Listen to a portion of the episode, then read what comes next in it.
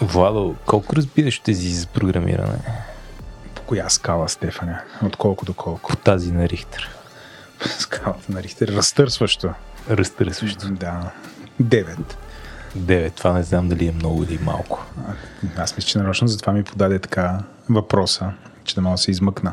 Да, знам, е, нищо аз да те върна в това. Знам, че скалата на Рихтер е логаритмична, ама ти обясня на тебе, това не е като алгоритмично. Алгоритмично е друго от е. логаритмично. Добре, нещо с луга става дума 100%, що е логаритъм, нали така? Това значи, Ритмични луга. Значи, че е дизайнерско, Владо. Точно така, дизайнерско. Питам те, защото сега сме се забрали с Жоро и искаме си поговорим малко за езици за програмиране. Жоро, здрасти. Здравейте. Здрасти, Жоро. Здрасти. Здрасти. Жоро, съм супер запознат с лицето му, защото е бил лектор на Rails Girls и съм го снимал хиляда пъти. Той там е обяснявал нали, на, посети, на участничките в Rails Girls. И буквално часове наред, защото той е два дена и половина нещо от сорта. Аз съм седял и съм се взирал не само в него и в други хора, но някакси все едно се познаваме от години. Буквално сме се виждали, може би, колко три пъти и ти дори не си ме гледал толкова, но аз съм те гледал. Най-вероятно съм ти гледал фотоапарата повече. Да. Жоро, разкажи малко за себе си. Какво да ви кажа за себе си? Аз обичам да започвам с това, че се казвам Георги и това е като 50% от населението на България, само защото другите 50% са жени. Да, съжалявам. Трябваше. Какво да ви кажа за мен? Занимавам се с програмиране от 8 клас. А, започнах с PHP. Не ме мрази, моля те. Чакай, аз съм започнал в известен смисъл с PHP. Страхотно. Чукни тук. Те си чукат в момента се физбъмпват, да знаете. Та, интересни са ми езиците за програмиране като цяло и по-скоро неща тип ергономика, developer happiness, а, все неща, които а, Стефан косвено ме е учил в курса по Руби, косвено, защото той тогава не го водеше, а, но Митио. Е, истински Руби програмист. Да, това ми малко ми отвори очите към а, хубавия така код, да го наречем. Иначе участвал съм после в екипа на този курс и на още един-два. Правил съм презентации на Stack Conference и в момента в свободното си време се занимавам да си пиша собствен език за програмиране. Wow. И може би това ще е полезно в темата днес. Аз имам супер много въпроси. Еми, започвай. Как се казва език? Според мен това е най-важното. Съгласен съм, казва се фотон. Фотон. Да. И може да ме питаш как е разширението на файловете на езика. Ф. Не, точка гама или точка Y. Okay. Защото това е физичното обозначение за фотоните. Фотони. Сега, тук ще е много забавно, ако това не е вярно. Ще се... Трябва да приема. Добре, а, на какъв статус е? Смисъл, вижда, може ли да го изтеглят хората? Какъв ще му е лиценза? Основно го правя за да експериментирам с различни концепции.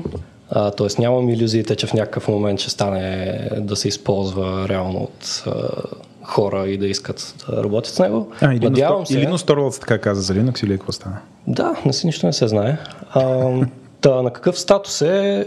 Това сигурно мисля, че му е, може би, седмото пренаписване. Обикновено в, в Git нали, първоначално може да видите Ruby, после в някакъв момент е започнала нова история а, от камити. По едно време исках да го пиша на Rust, а след това по едно време го писах на TypeScript, после имаше няколко рерайта на Scala и сега в момента е на втория, второто пренаписване на Kotlin. Kotlin. А, та, като цяло Статусът е сложен, но напоследък а, така имам доста прогрес. Не е все още готов за прайм тайма. Миналата година си мислех, че ще пиша Advent of Code на него. Седнах първия ден и осъзнах, че ми трябват Общо взето трябва ми стандартна библиотека, за да може да си напиша задачата. Какво е стандартна библиотека? Това е набор от функции, които идват вградени с езика. Тоест, аз все още нямам а, масиви. Как, как може да имаш език без стандартна библиотека тогава? Ами езика е синтаксис плюс семантика, вградени операции и такива неща. Не е нужно да имаш стандартна библиотека, може да имаш просто език и да... Мисля, че примерно Ръст има такива режими, на които просто езика и няма никакъв, никакви вградени там структури в техния случай. JavaScript, например, има поне две стандартни библиотеки. Една за браузъра и една, да кажем, в Node okay. които много се припокрият, ама имат и разлики. Да, и като почнеш да използваш а, потоците от едната за другата и става малко каша. Годината е 2023, има един тон компютърни езици. Ти за какво се занимаваш това? И той явно не се занимаваш от сега, след като четири пъти броих там. Си го пренаписвал на различни езици. Смисъл, това някакво хоби ли е или, да не знам, дока- си доказваш нещо на себе си? По-скоро хоби. Гледам го от гледната точка на научавам неща и си чешам крастата в това да програмирам. Като цяло винаги съм имал поне един, в много случаи два активни лични проекта и почти никой не е видял бял свят, но пък съм научил много неща от, от това и съм си експериментирал и просто ми е интересно, понеже както казах, тези неща за ергономика на езици са ми интересни и просто ми е, искам да видя някакви идеи, които съм имал, дали ще си взаимодействат добре една с друга, дали са постижими изобщо. Не малко се е случвало да стигна до имплементацията на някакъв фичър за езика и да осъзная, че абе, това има и тия edge кейсове, които не бях помислил и всъщност се оказва, че този стандартния подход, той затова е стандартен, защото са ги измислили вече тези неща и са решили точно тези проблеми, които нали, аз гледайки отвън не съм осъзнал какви са, но тръгвайки да го имплементирам всъщност виждам. А на какво прилича езика? Мисля сега, едва ли си измислил всичко от нулата? Най-вероятно е нещо, което ти харесва. Смисъл, ако примерно трябва някакси да го през проценти на какво прилича, трябва да е някаква комбинация от някакви езици, как би го определил? Това е много хубав въпрос, понеже не ще даде представа на слушателите. Да почнем първо с синтаксис. Синтаксиса много прилича на Ruby. Не е точно същия. Ако някой е писал на Crystal, може би е малко по-близо до Crystal заради типовете, но като цяло нещо такова. От гледна точка на типова система, стандартна библиотека, такива неща си го представям по-близо до Scala и Kotlin. А въпреки че аз доста така сравнително скоро научих Kotlin при няколко години, а, сравнително още по-скоро го използвам, но всъщност се оказва, че има доста прилики, които не са от това, че съм гледал от Kotlin. И в някаква там всичките езици, на които съм се опитвал да го пиша, са повлияли също на, на това какво. Нали, това се е променяло през времето, какво най-много ми харесва като концепции. Хм, няма шанс да го завършиш, така ли? Да го завърша, зависи от дефиницията на завършване. Надявам се в някакъв момент да си напиша Advent of Code задачите на него. Мислех си, че ще е миналата година, оказа се, че имам още повече работа, но ако седна сериозно да го довършвам, поне сега лятото беше малко отпускарския сезон, мисля, че за два месеца ще постигна някакво ниво на да може да... Колко време отнема, това е примерно най-вероятно хората си казват, окей, колко време отнема да направиш един такъв език от from scratch? Много зависи какво искаш да направиш. Тоест, ако искаш да направиш просто език и да си го отметнеш в книжката с неща за правене, може да го направиш за няколко часа. Ако искаш да направиш нещо, което не е нали, най-базовия език, а, да има някакви концепции, които или не е имало, което това е много силна дума, в този вид да кажем не е имало, или не са комбинирани по този начин, тогава вече е доста по време отнемащо. Аз реално в по-голямата част от времето не е, като да, не е да програмирам, ами по-скоро се разхождам из стаята и си мисля за някакви неща, как да станат, как ще взаимодействат с нещо друго. Пиша си, отварям си Notion и почвам да си пиша примери за това как би работило и нали, контрапримери за това как нещото не би работило. И това е основната част от, от писането. Нали. Пак има много голям рейндж между език и език. Добре, въпреки това сме се събрали тук, Владо, да си говорим Жиро не за неговия език за програмиране, а за езиците с програмиране по принцип. Съгласен. Исках така малко да нърдаутнем на тема на различни неща в различни езици за програмиране, които ни кефят, слеж дразнят, слеж имаме слеж it's complicated relationship с тях. Обаче да не бъде съвсем такова произволно и а, безпредметно. И понеже Жоро така и така така на някакъв език, си викам, дай да го направим под надслова в търсене. Чакай, чакай, чакай. Има ли дръмрол тук? Не, не. О, сигурно слушателите умряха. Ще направя драматична пауза вместо драматичен дръмрол. Значи под надслов. В търсене на перфектния език за програмиране. Парабонц. Бърбумц. То някакси много логично ми звучи, защото Жоро като си пише езика, т.е. сигурно, да знам, има някакъв, меко казано, поглед върху какво е налично в момента, за да, да знам, да се вдъхновява, защото Да, това ли някой се. почва и си казва, че сега ще пише език за програмиране дето Ще е гаден. Да.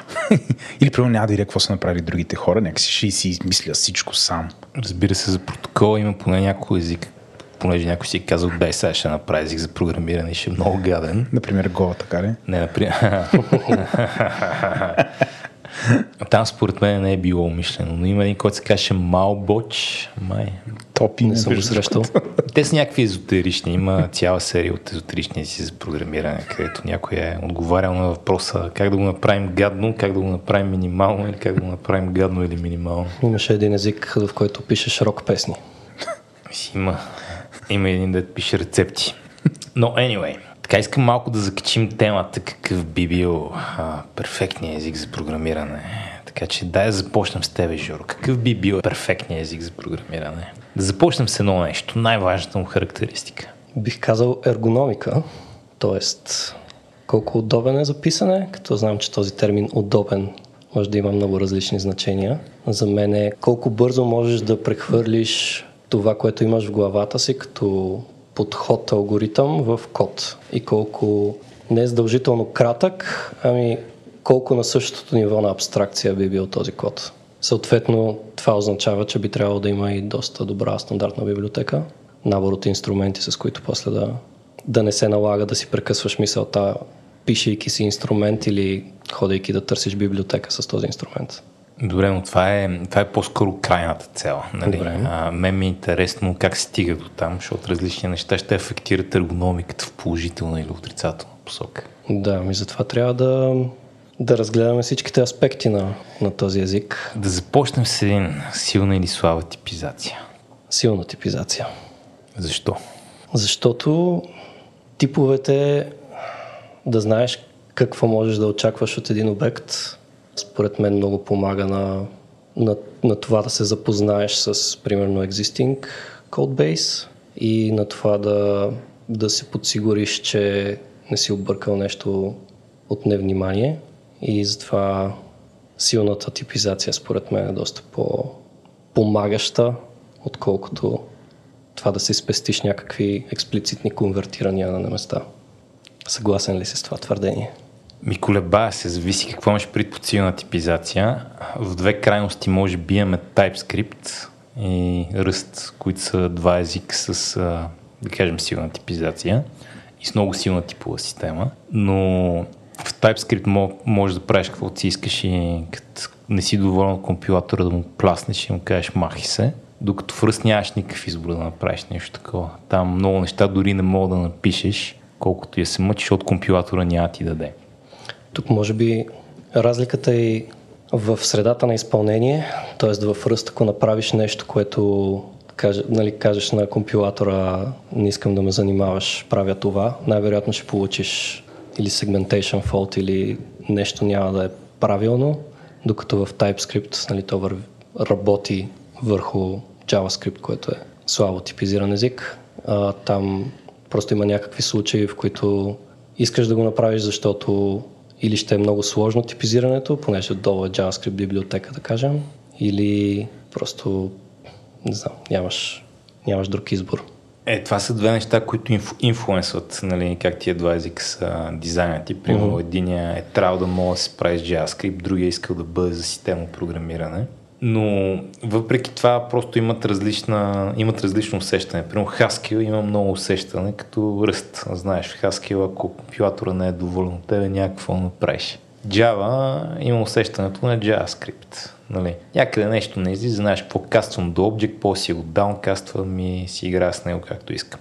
Така че първото, което искам да разбера тук е представяш си го много така стрикна типова система, като Rust и Haskell или някаква по-релаксирана типова система в смисъла на Java, JavaScript. Представям си го нещо по-към средата, т.е. тук в някакъв момент ще си говорим за структурно типизиране. Mm. Имам предвид, компилатора трябва да бъде удовлетворен, само че той ти позволява да правиш по-гъвкави неща спрямо, да кажем, типовите системи на ръст и на Haskell. Тоест, позволява ти все пак невидимо да правиш някакви неща, като конвертирания, примерно два отделни интерфейса, които имат еднакви полета, можеш да ги използваш взаимозаменяемо, но не ти позволява да игнорираш тотално типовете и да кажеш това поле не ме интересува, че е стринг, записвам число вътре. Добре, ми ще сванах. Сега ти отговоря на въпроса дали съм съгласен. По-скоро коня към не съм съгласен. И сега искам да ми кажеш дали, дали разпознаваш какъв ъгъл идвам тук. Значи първо не съм съгласен, защото според мен, колкото и да го мисля, няма да има перфектен език, ще ми трябва поне два. Един статично типизиран и един динамично типизиран и това е. Но ако трябва да избера в един кой да прекарам повечето си време, ако не цялото си време, сигурно бих предпочел имам типизиране. Нали? И, има много голяма разлика какво правя. Но причината да имам нужда от този escape hatch да съм в а, динамичен език за програмиране е, че в един динамичен език за програмиране много по-бързо се итерира и много по-лесно се правят абстракции. И сега какво имам пред под абстракции? В момента, в който искаш да напишеш някакъв код, който нали, не просто решава един проблем, а създава библиотека, която ти позволява да решиш генерален проблем, примерно библиотека за форми с валидации, и тия абстракции са зависими на някакъв друг тип, който имаш в системата. Например, ето тук това GraphQL query, което има този тип, или ето тук този рекърд, който е така представен в базата, има тия колонки. В момента, в който тънеш да правиш абстракции за такива неща, което е една от много голямата сила на Rails. Нали, Rails е много удобен, защото има много хубави малки абстракции навсякъде. В момента, в който се опиташ да вземеш цялото това нещо и се опиташ да го типизираш силно, и започва да става много голяма мъка. И дори не ме притеснява толкова, че не мога да се типизира, защото може. Притесняваме, че искам първо да си направя абстракцията, да, да седна, да пробвам 5 версии, да видя какво ще стане, да го проверя, че работи, да проверя къде съм изпуснал нещо, че не работи, да гръмне 50 пъти и чак тогава да отида да си вкарам типовете, ако имам нужда от тях, с което TypeScript много ми помага. Докато ако правя цялото това нещо в uh, ръст поначало, ще съм такова, ще съм с много вързани ръце, защото този процес ще е много по-бавен, понеже никога не мога да избутам компилатора на страни да му кажа остави ме тук си сгубя каквото си искам. Между другото, да потвърдя твоята теза до някъде, а като си пишех езика на ръст, точно това ми беше основният проблем. Нали, да, ако го измисля в началото и го напиша, ще е супер перформант и ще е супер робъст и няма да има някакви бъгове а, и произлизащи от типовете. Същевременно обаче е прекалено ограничаващо за експерименти и това беше основния, основната причина да го разкарам ръста и да почна да пиша на нещо малко по-тип нормално, тип скала, Kotlin, такива неща, а, защото просто ми отнемаше основ, основната част от времето, докато пишех нещо, беше борба с типовата система. Нали, разбирам защо е, много, много е защо полезен е? този език. Защо е? Защото, ето сега, например, имаше едно vulnerability в uh, image формата WebP в една библиотека, което отново е в резултат на buffer overflow, т.е. някоя си библиотека там не е правила конкретни проверки, които трябва да се правят. Ами на ръст целта му е, ако се компилира, да не може да има такива проблеми. И съответно, ако тази библиотека беше писана на ръст, нямаше да има такива проблеми. Или нали, за протокола, ако има такива проблеми, са в някой сейф блок някъде. Да, точно така. Та, има добра причина ръста да е така, но, както каза и Стефан, не е много добър за rapid, rapid prototyping. Същевременно там има доста допълнителни ограничения заради borrow checker И да обясниш кой е borrow checker, защото това не го разбирам. Да, това е... Искаме ли да влизаме там? Искаме аз или ти. Айде, Стефан. Виж как иска, иска. Иска, да, иска. Значи, значи borrow checker е като кварталния, Бирен. как се нарича това, loan shark. Окей. Okay. Gas. Значи Borrow Checker е една система в ръст, която в общи линии знае всяко нещо, което се зададеш точно, си има собственик. Uh-huh. И винаги си има само един собственик. И за да има такъв добре работещ модел на паметта, където да не мога да се намаеш нещо, знае когато собственика даде на някой един указател. Заеме. Заеме, да, за това Боро. Mm. И следи до кога някой е взел този указател тук използвам думата указател малко така отгоре-отгоре, и знае кога му го връща. Hmm. И гарантира някакви неща. Примерно гаранти... има два вида указатели, такива от които четеш и такива, в които мога да четеш и да пишеш. И ти гарантира, че навсякъде къде достъпваш обекта или го достъпва олнера и никой друг няма поинтер към него, или има някъде read-write pointer към него, ама е само на едно място и само там се пипа, или има много hmm. наброй read-only поинтери. Hmm. И това елиминира един цял клас а, конкурентни грешки. Да. Обаче прави писането на ръст малко по-сложно, защото трябва да се съобразиш с borrow checker. Mm. Ако се опиташ да седнеш и напишеш програма, която взима един масив и разменя два елемента в него, и тези два елемента са от някакъв по-сложен тип, не просто число, се оказва изключително трудна задача, за която трябва да се гугълва. Или ако искаш да напишеш граф, тогава няма как да има само един owner и става малко по... Тоест, може и да има как, Да. но става доста по-сложно за имплементация. Или дори ако искаш да напишеш свързан списък. Всякаква циклична структура не работи mm. така, трудно се вкарва в ръст без едно ниво на индирекция, което пък си има други проблеми. Мгм.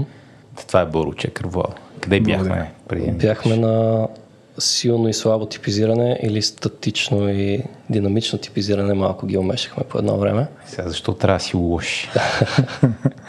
Добре, Вал, сега трябва да ни пита каква е разликата. Каква е разликата? Разликата е дали пишеш типове в единия случай. Статично е, имам статично в кода си знанието за това кое какъв тип е, в смисъл на променливи полета на класове и такива неща. При, при динамичното типизиране нямам тази информация по време на компилация, даже в повечето случаи нямам компилация. Докато силното и слабото типизиране е по-скоро колко е стриктен езика от гледна точка на конвертирания между типове. Примерно в JavaScript в повечето случаи можеш да... Там имаше, има един оператор с две равенства, който ако кажеш стринга 2 е равен на числото 2, то ще каже да, защото ги конвертира. Това е слабо типизиране. Другото е, нали, няма да ти позволи силното типизиране и ще ти каже оправяй се, не мога да сравнявам два различни типа. Нали, това е мега бейсик примера. Но в повечето случаи слабото типизиране върви с а, динамичното и силното върви с статичното. Така че имат немалка доза при покриване. Та, бяхме на темата, кое ни харесва повече. Да, само да уточним. Да. Значи, според Wikipedia, Smalltalk, Ruby, Python са strongly typed, да ме силно типизирани. Мгм. А, Java е, не знам каква е Java, но цяло си е, си е слабо типизирана на статичен език, понеже там мога да интерпретираш всяко парче памет каквото си искаш. Ама мен този distinction между силно и слабо не ми е много интересен, защото обикновено всичко е силно типизирано. Нали, там type Или поне искаш да бъде. Да, там тайпкастовете как стават, друга тема, защото нали, има разлика между тайпкастовете в C, където спокойно мога да интерпретираш парче памет по грешен начин, ако не си внимателен, и тия в JavaScript, където просто оператора равно-равно е писан от а, Жокера от Батман, за да създава хаос. Съгласен.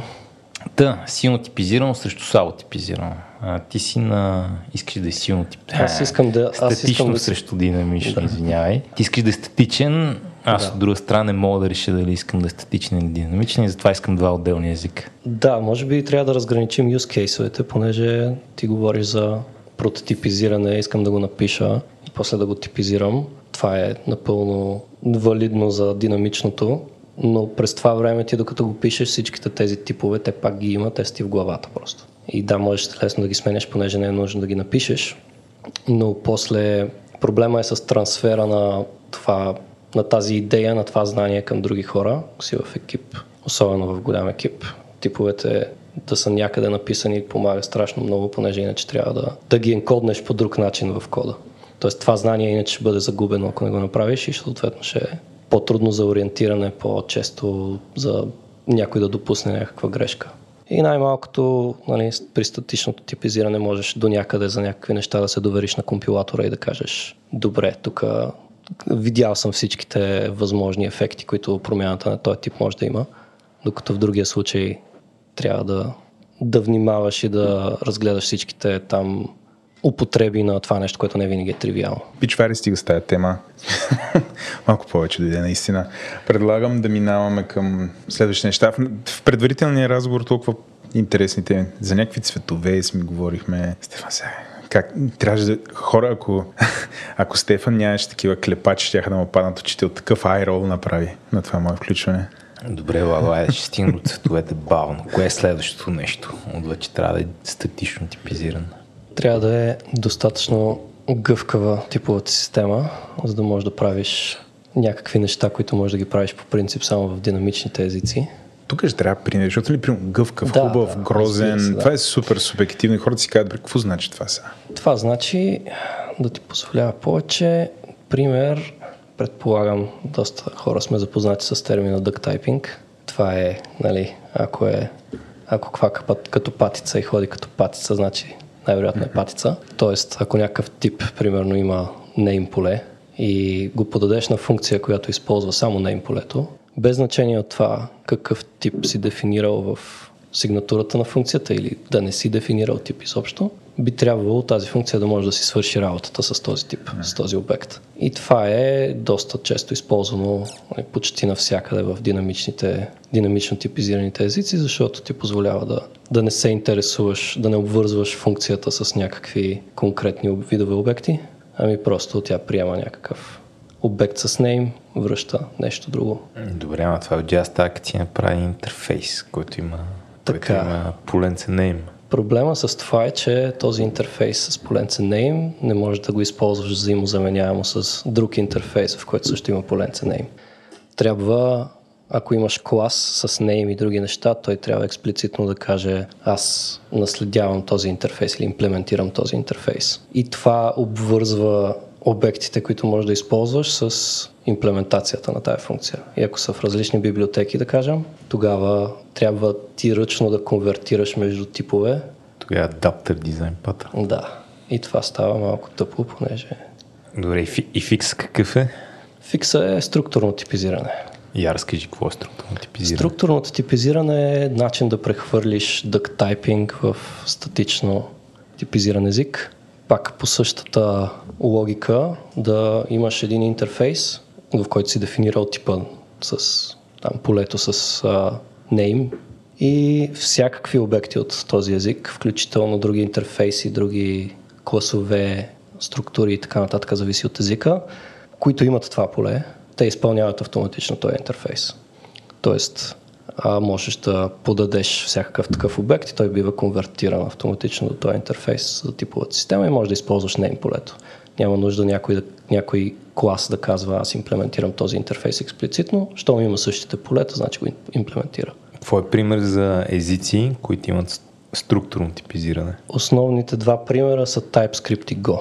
В TypeScript същото нещо, дефинираш типове или интерфейси, а в Go имаш интерфейсите, които са структурно типизирани. Там малко по-експлицитно трябва да кажеш, че искаш този обект да го направиш на тази инстанция на интерфейс, но пак структурно типизиране. Можеш да го направиш без да променяш типа. Има ли нещо общо с IBM структурното типизиране? Първи резултат в Google буквално от сайта на IBM, аз такова нещо не съм виждал. Не съм сигурен, не знам. Едва ли. Така, по-мейнстрим езика, който го имплементира първо, мисля, че беше Go. Не знам, Go или TypeScript е първи. А, и в двете е заложена тази концепция. Със сигурност е имало и преди това някакви такива разработки. Добре, аз бих казал, че резонирам с това, защото доста често, като пише някакъв TypeScript, избягвам да давам глобални имена на някакви типове за някаква функция. Примерно, много често ще си направя функция, на която ти казвам, знаеш какво, тук получаваш обект, който има тия два атрибута и не хора се занимавам нали, да, да казвам това е това и прочие глупости или пък да намеря един цял тип, който да ползвам навсякъде. И понякога си правя функциите просто да реквайрват аргумента, който получават да има ID и name и толкова, а не казвам ми това тук взима юзер или това тук взима еди какво си. Така че структурната типизация, това го. Сега тя много интересно интерактва с а, това дали език е обектно ориентиран или не. Защото нали, на базата на това дали имаш някаква много проста обектна семантика или т.е. дали почти нямаш обектно ориентиране или дали всъщност имаш много такава адванс обектно ориентирана семантика, нещата ще са много различни. Примерно нали, в OCaml, където имаш някаква форма на структурна типизация, там това, което може да типизираш структурно са рекърди, които имат някакви атрибути. Тук бъркам термините, защото много малко OCaml съм писал, но нали, това е в контекста на език като Ruby, където не знам дали дори да се постараеш и успееш да направиш а, хубава структурна типизация, защото всичко е много стабилно залегнало на това да... Път да не мога да направиш? Може да мога да направиш. Не мога да преценя. Аз мисля, че това би бил основния, може би, начин да го направиш, да, да направиш Ruby статично типизирано, ако искаш. Понеже пак има доста динамично. Правя паралел с JavaScript и TypeScript, където JavaScript също като Ruby, даже в Ruby можеш повече магии да правиш, а, които се типизират трудно. То бих казал, че поне според мен структурна типизация би бил някакъв по-лесен начин да вкараш типове в Ruby. Е, да. Думичката лесен е много а, така омалуважена в случая. А, гледал ли си какво правят в а, новите разработки за типове в Ruby или в, а, как се каже, това, Сурбе? Не съм се заглеждал много подробно там. И аз не съм се заглеждал много подробно там. Добре, дай да продължим напред върх неща, в които сме се заглеждали. Аз разбрах, че IBM излиза на първо място. Заради DB, DB2 без MyTab. Има добра интеграция. Гледам примери на код. Как добре, като си създадеш а, типа, като дават пр- пример с някакъв пърсън и атрибутите му, характеристиките на този пърсън, как това е лесно да се инжества в DB2. Явно им е важно на IBM. Сеща ли се DB2, тази база? Някой, някой работил ли е с нея? Стефане? Не, само съм и чул. Да. Не съм, не съм, не съм имал честа, Владо. гледай, може би гледай да нямаш честа. Но да, като цяло, ако може да обобщя за структурното типизиране, това е, според мен, прави функциите доста по-декапълнати от останалата част от кода. Даже в много случаи, като пиша TypeScript, предпочитам и аз като Стефан да си дефинирам интерфейса или типа, така че функцията да му е owner, отколкото някоя друга част на приложението да е owner и тя функцията просто да го използва. Добре, а колко обектно ориентирано би направил цялото нещо? Нали?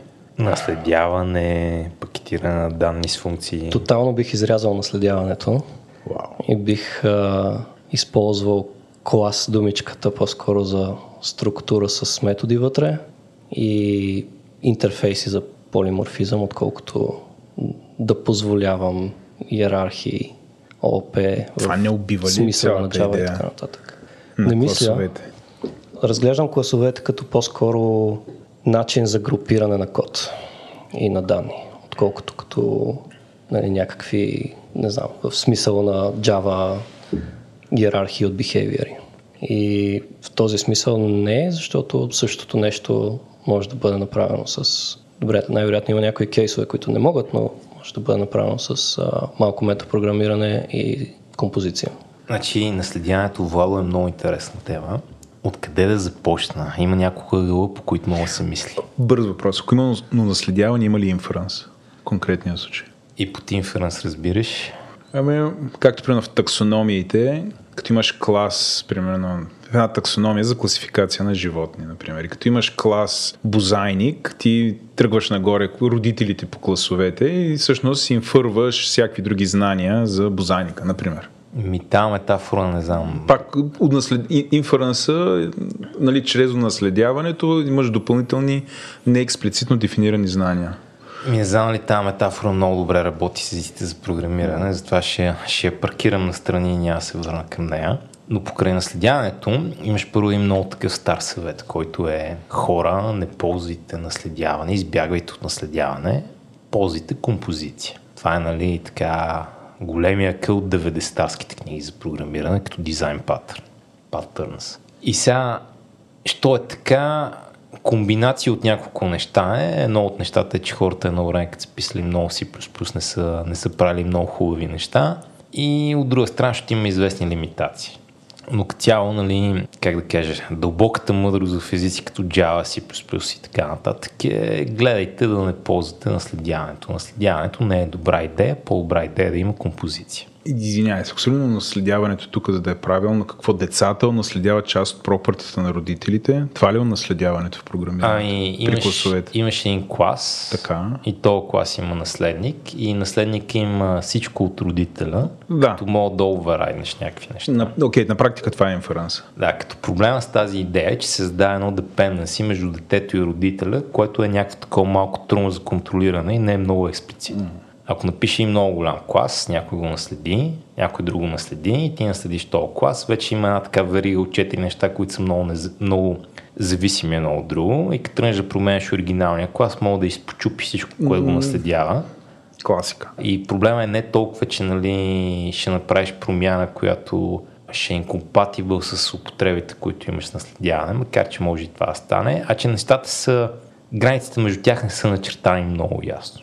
И не е много ясно да съобразиш, като някой е писал родителя, какво е имал предвид, как е искал да бъде и на къде е искал да го премести. Mm-hmm. И там има всякакви контроли, с които може да се опиташ да решиш този проблем, нали, правят протектът и то други глупости. А, но като цяло, нали, в опита хората много се мъчили с това и стигане до извода, знаеш какво, това е малко зор, дай се опитваме да не правим наследяване. Като тръгнеш да вкараш множествено наследяване, което е наследяваш от две неща едновременно, става съвсем пътакома. Сега това, което е полезно в наследяването е, че имаш полиморфизъм. Да мек, мога да кажеш, че едно нещо е фигура, фигурата има тези два метода, да се начертае и да ти каже периметъра си. И един начин по който мога да моделираш това е, имаш един клас за фигура, който има два метода, които нали, в случая на C++ биха били абстрактни, в случая на Java сигурно също. И всичките наследници си ги дефинират и наследяваш само с едно ниво на иерархия. Ама друго, което мога да направиш е да направиш интерфейс. И вече да кажеш произволен клас, мога да имплементира този интерфейс. И повечето езици са тръгнали по различни начини по тази верига. Примерно, ако погледнеш към ръст, в него няма наследяване, макар че всички полиморфични неща могат да ги хванеш по различен начин. Ако погледнеш към Swift, който е нали, така модерния ръст на Apple, там има два свята. Един свят на Legacy Objective-C неща, където има наследяване, защото трябва да се интеропва. Един нов клас на такива по-хубав, по-хубав свят от едни структури, където пак няма наследяване това е един от който нали, мога да погледнеш към наследяването, че нали, зависи коя ОП книга четеш. Повечето ОП книги казва, знаеш какво наследяването е опасна концепция, не я ползи много-много, освен ако не мога да избегнеш от нея. Другото, което е много интересно, че като видиш наследяване в а, местата, откъдето идва, примерно Smalltalk, е много интересно да видиш, че там наследяването е единствен инструмент да направиш повечето неща. Докато в езици като Java и така нататък, всъщност имаш два инструмента и наследяване един от двата. Например, в Smalltalk няма if. Нямаш нали, ключова дума if. If е имплементиран с наследяване. Wow.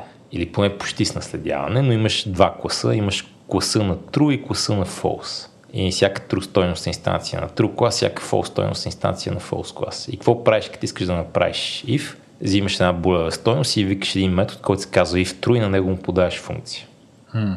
И нали, вместо if x равно на y, правиш x равно на y if true и подаваш блок и в едната имплементация тая на true, функцията се вика, в другата имплементация функцията не се вика. Mm. И Smalltalk по много интересен начин е имплементирал всякакви неща с наследяване, но това е, защото това е единствен инструмент да правиш такива неща. Mm. В момента, в който имаш като език като Java, C++, всеки модерен език в общи линии, където имаш хем синтактични конструкции за ифове, за цикли, за какво ли още не, хем наследяване, вече имаш два механизма да правиш много неща. И много пъти, всъщност, това да го направиш с SIF е по-добре от това да го направиш с следяне, макар че разбира се има много изключения. Не знам на къде вървя към това, с това. Ти не отговаряш на въпроса, който всъщност Жоро отговори. Жоро каза, той ако може няма да има наследяване, а ти в идеалния език. Еми, не знам. Аз стига. Много избягам да имам наследяване, така че най-вероятно отговор ще бъде да, нали? много зависи в какъв контекст. При много ми харесва, че в Ръст няма наследяване. В Руби? В Руби има наследяване, ама... Не го ползваш. Не бе, ползвам го сякаш, ама там семантиката е доста по доста по-така, доста по оставате да правиш каквото си искаш. Мотико че... настъпваща позволява. Позволява настъпваш мотики. Mm. Така, че Това е мантрата на езика като цяло. Да, така че не ме притеснява, че има наследяване. Mm. Знам как да го ползвам. Но, нали... То, това е, може би, основният проблем с наследяването, че е доста мощен инструмент, който много лесно се абюзва и затова аз бих казал има други инструменти за различните употреби на, на наследяването, които се справят, ако не по-добре, също толкова добре, колкото наследяването в конкретния use case и по- по-трудно се хваща нали, някой, който не е свикнал и не програмира от 10 години да работи по-лесно. Да избере тях и да ги направи по-чисто, отколкото да го направи с наследяване че предизвикателство на наследяването с синергичен проблем е. Тоест по-скоро е нещо, което е валидно за повече за екипи, с които има повече хора, които ще пипат един и същи код и оттам идват проблемите или просто е криво? По-скоро това първото, дето каза, бих казал, че е доста по лесно да го абюзнеш, ако са много хора в екип mm. и няма ясни правила за... И то, то е ясно, че ясни правила трудно стават. Като цяло в програмирането, но доста повече може да се омажат нещата. Как го каза, синергично или какво? Си, синергичен проблем. Когато имаш 20 човека, работят по един и същи код и те да се организират и да стиковат заедно, да работят като един, по един стандарт е много трудно. защото са 20. Ми сигурно слуша проблема, защото нали, драмата с а, повечето сложни концепции е не, че концепциите са сложни, а че са пипкави и като станат пипкави е лесно да направиш грешка. Нали, смисъл, мога да си някакъв а, мега гуруто на, на тема C++, обаче понеже C++ е много сложен, винаги мога да допуснеш някакви грешки, въпреки че си мега гуруто. И сега ако сте 20 човека и всички са големи гурута, пак познанията ви няма са напълно еднакви, всеки ще има дупки на различни места което още повече увеличава шанса някой, някой да допусне грешка и съответно някой друг да не го уви. Нали, имаш тук един такъв а, интелект на тълпата.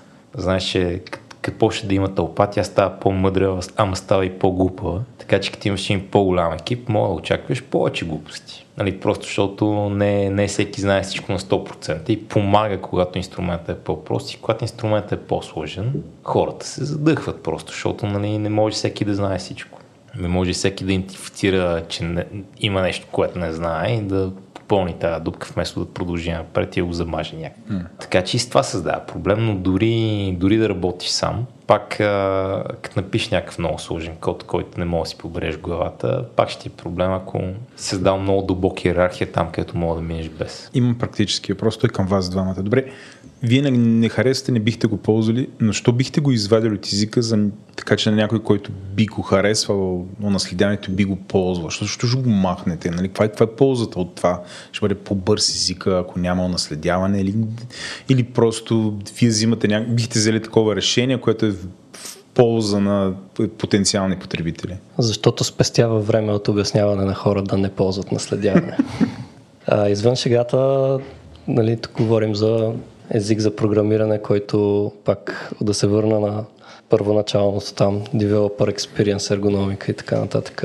Ако имаш един инструмент, който в 95% или там, не знам, измислено число проценти от случаите не, не е хубаво да го използваш, обаче се подвеждаш, че може би би било добра идея и тук да го използваш, тогава по-скоро си създаваш излишно мислене, излишен конфликт, който може да избегнеш, ако го няма просто този инструмент. Разбира се, същите неща, които му би направил с този инструмент, могат да се направят по друг начин. И тук твърдението е, че този друг начин е не по-малко мощен и не по-малко удобен за използване. Съгласен ли си? Съгласен съм. Бих добавил, че ако почнеш да ръгаш фичери в езика, те няма са напълно ортогонални. Че, какви? Ортогонални. Ще го обясниш ли да Ще го обясня. Ще рече, че са независими един от друг и да мек ще изпаднеш в ситуация, където или фичър 1 и фичър 2 не могат да работят много добре заедно, или за да работят добре заедно, нещата трябва да станат много по-сложни. Нали? Така че ако набухаш много-много фичери в езика, те ще почнат да имат някакви интеракции, които или ще са криви, или за да станат прави, трябва езика стане още по-сложен. Мога да дам един пример. Да. А, какво би изрязало наследяването, ако го няма. Обикновено имаш клас А, който се наследява от клас Б или да кажем имаш клас Animal, който се наследява от Human. Това дали би го правил не се Ето знае. пак стигнахме до класическа таксономична задача. Да, а, обаче имаш, дефинираш някъде променлива от тип Human, статично пишеш, че типа е тип Human и някъде по-надолу извикваш метод на тая променлива. И сега въпросът е този метод, примерно name, защото човека си има име. Този метод, кода му дали е онзи метод, който си дефинирал в класа human, или е някъде другаде в някой наследник и просто си асайнал някой наследник на тая променлива. Това се нарича динамичен диспач, т.е. динамично в, в езици, в които имаш наследяване, трябва или да знаеш, че тази функция е виртуална, т.е.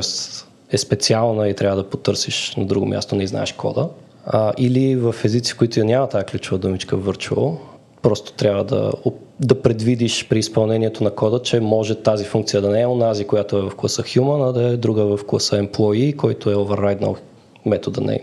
И ако нямаш наследяване, тогава няма нужда да мислиш за този кейс в компилатора, ами можеш просто да асюмнеш, че тази функция е онзи код, да го инлайнеш, да го изпълниш по-бързо, дори няма да има извикване на метод.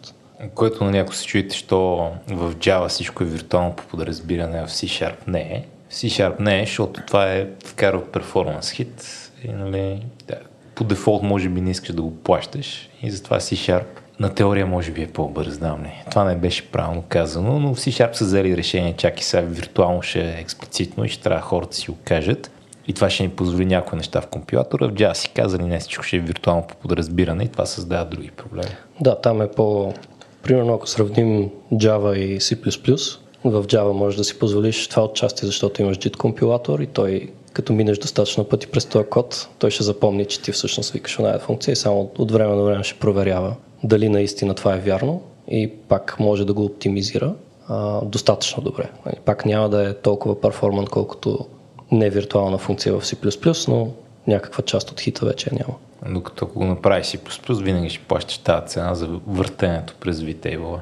Да, но тогава нямаш, нямаш JIT компилатор, нямаш runtime, който да кешира неща. Това отговори ти на въпроса, Владо. Да. Следващото. Следващото. Перфектният език. Описваме му атрибутите в момента. Удобна конкурентност.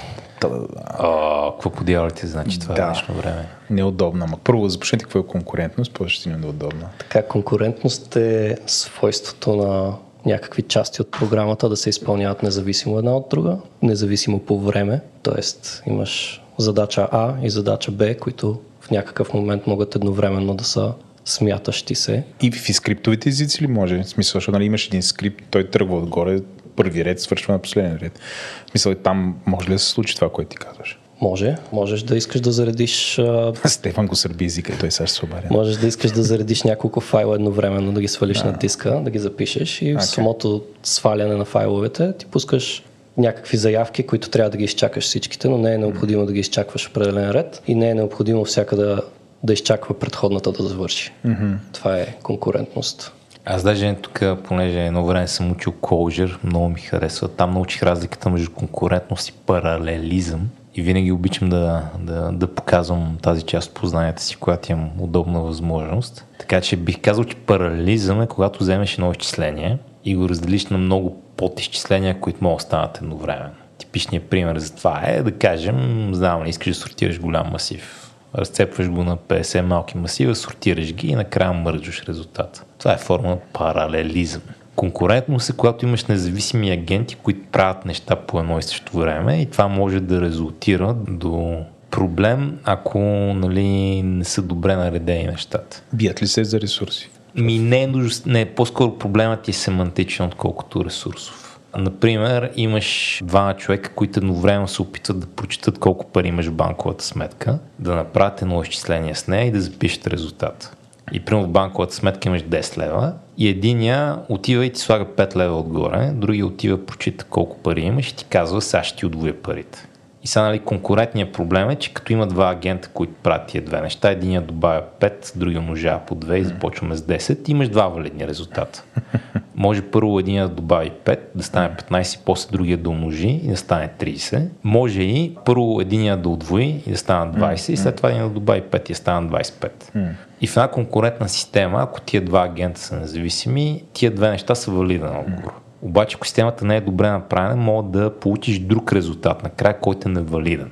Ако, примерно, не координираш добре прочитането и писането след това. Например, и двата могат да прочитат едновременно 10 и един да каже, аз сега ще запиша 15, другия да каже, аз сега ще запиша 20. И първо един записва 15, после другия оверрайдва и записва 20. Ама 20 не е валиден резултат. 15 също не е валиден резултат. Искаш нещата са така наредени, че да стане първо едното, после другото и има два варианта, не те интересува от двата варианта, но не искаш да стане нещо съвсем трето.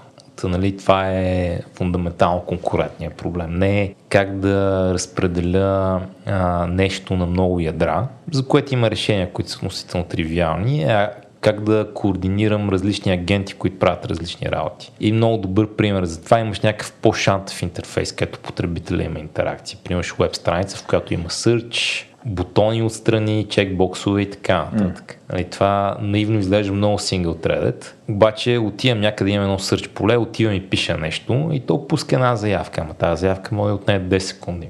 През това време отивам и променям на друго нещо, за което също пуска една заявка. Натискам някакъв бутон някъде, който трябва да направи нещо на сервера. И всички тия неща вече са конкурентни, случват се едновременно и имат нужда от някаква координация. Нали, баналният пример, ако първо съм търсил за нещо и все още чакам заявката и после го промени да търся за нещо по-малко. И втората заявка ми е първа. После като дойде резултат от заявката, която съм пуснал преди малко и съм дискартнал, да не отида да я сложа на екрана, а просто да я... А кое координира? Има някакъв сервис, който с това се занимава или това трябва да го напише програмиста? Джоро? Това зависи вече от а, подхода за конкурентност, който използваш. Като тук има много различни Това, между другото, ми беше дипломната работа, сравнителен анализ. По принцип, в повечето подходи трябва да си го синхронизираш сам. Трябва да кажеш как точно да се случат нещата, като някои го правят по-лесно от други. Я, понеже си, си писал дипломна работа по тази тема. Дипломиране. Аз ето, имам истински Я- дипломиран. Я, я разкажи какви са опциите. Така, само да се сетя Айде. всичките. Ще А, късаме. имаме... Феми или си? Феми съм, да. Имаме асинхронно програмиране с Promising тип JavaScript. Не знам колко да задълбавам в, Умерено. във всяка тема. Там идеята е, че ти по принцип а, имаш някакви задачи, които се изпълняват асинхронно, т.е. ти пускаш задачата и в някакъв момент тя се случва и тя трябва да те извести по някакъв начин, че е приключила. Като това има различни начини да се случва, може да са колбеци, може да са промиси, нали, промиси са едни обекти, дето им закачаш. Това са обещания за някаква бъдеща стойност и в някакъв момент казваш, когато тази стойност се получи, направи еди какво си. Имаш други тип а, Erlang и еликсир, стил на конкурентност, който там имаш така наречения актьорен модел, а, който общо взето имаш едни агенти, които са всеки е еднонишков, т.е. случват се нещата последователно в него, обаче си комуникират асинхронно, т.е. пращат си съобщения. Там нали, проблемите се решават по друг начин, а, но ти позволява нали, различни, различни неща.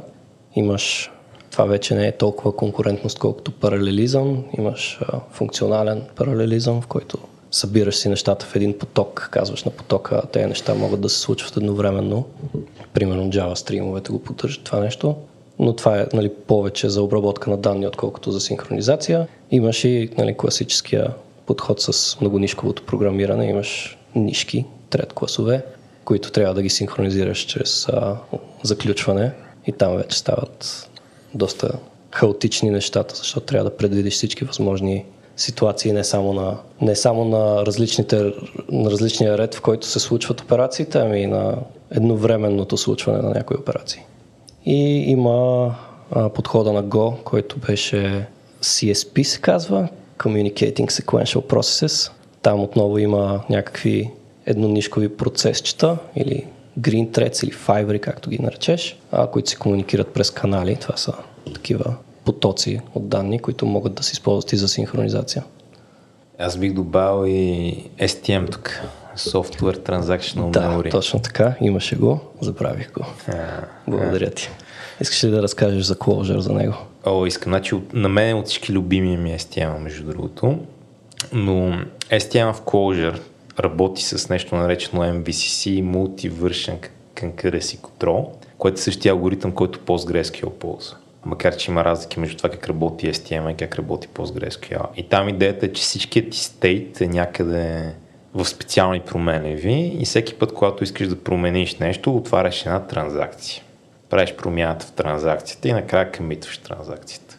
И сега има тук детайли, но всичко се свежда до това, че докато транзакцията се изпълнява, ако нещо друго е седнало и е променило нещата, от които си чел и си писал, Simply set, транзакцията ти се абортва и се ретрайва. Демек, Clojure види, че две неща се опитват да пипат в този банк акаунт едновременно, ще остави първия, който успял да мине, но втория, като се опита да си запише резултата, където прочел 10, умножил е по 2 и се опитва да запише 20, когато вече някой е променил оригиналното от 10 на 15, Кой ще каже, а няма стане добре, ще рерънне транзакцията, която следващия път ще прочете 15 и ще запише 30. Или 20 и ще запише 25, там каквото. Та, това е, това е другия модел. Сега и той има някои проблеми, между другото абсолютно същите проблеми, като тези, които ще имаш в PostgreSQL, като Phantom Reads и така нататък. Имаха по-различни имена. И там може да имаш live log проблем, вместо deadlock проблем. Това е когато много неща се опитват да пипат едни и същи данни и един по-бавен никога не успя да си запише промяната, защото някакви по-малки бързи постоянно пишат. А вместо се чакат. Но това е, това е другия модел.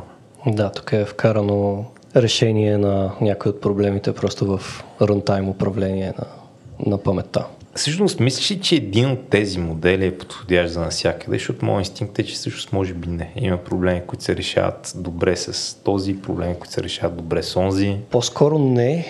Мисля, че ако разделим проблемите на два класа и кажем имаме проблеми за координация и имаме проблеми за смятане, т.е. грубо казано CPU-bound и IO-bound проблеми. В единия случай имаш много неща, които се случват сравнително независимо, обаче от време на време трябва да се синхронизират по някакъв начин, да се координират. В другия случай имаш някакво количество данни, което трябва да го разбиеш на парчета и да го обработиш. Бих казал, че в един език, ако се поддържа едно решение за единия вид проблеми и друго решение за другия вид проблеми, би трябвало да се покрият почти всички use case Да кажем, нали, там Promise стайл или Coroutine стайл за координация и функционалните примитиви за обработка на данни би трябвало доста голяма част от случаите да се покрият. Най-вероятно няма да са абсолютно всички, но затова има и библиотеки. Добре, ти кой би вкарал в перфектния език за програмиране? Бих кар, вкарал нещо подобно на коротините в Kotlin и на асинхронната, Трябва да видите асинхронния паралелизъм. На кое викаш асинхронен паралелизъм? А, примитиви като стримове, които можеш да, Да, да обработваш паралелно да, чрез функционални операции, тип филтри, мапове, редюсове, такива неща. Сванах, кажи сега защо коротините на Kotlin? Защото Си джавар. Не. Корутините на Kotlin решават няколко проблема, които има обикновено с координацията на а, задачи. И да, да, да вземем един пример. Имаме една функция, която зарежда потребител и зарежда някакви ентитита, свързани с този потребител, примерно какви книги е прочел. И тези двете ентитита няма нужда да се изпълняват в конкретен ред. Може първо да заредим книгите, първо да заредим потребителя. Няма значение. И пускаме ги тези двете неща да се изпълняват и изчакваме резултата и от двете. Сега има, зависи как изчакваме този резултат, да приемем, че примерно зареждането на потребителя нещо, юзър сервиса ни не отговаря, хвърля грешка. Това, което се случва е, нали, и в идеалния случай би трябвало да спрем зареждането на книгите, които е прочел потребителя. Понеже цялата операция, която е зареди и книгите и потребителя, вече има грешка в нея, хвърля грешка.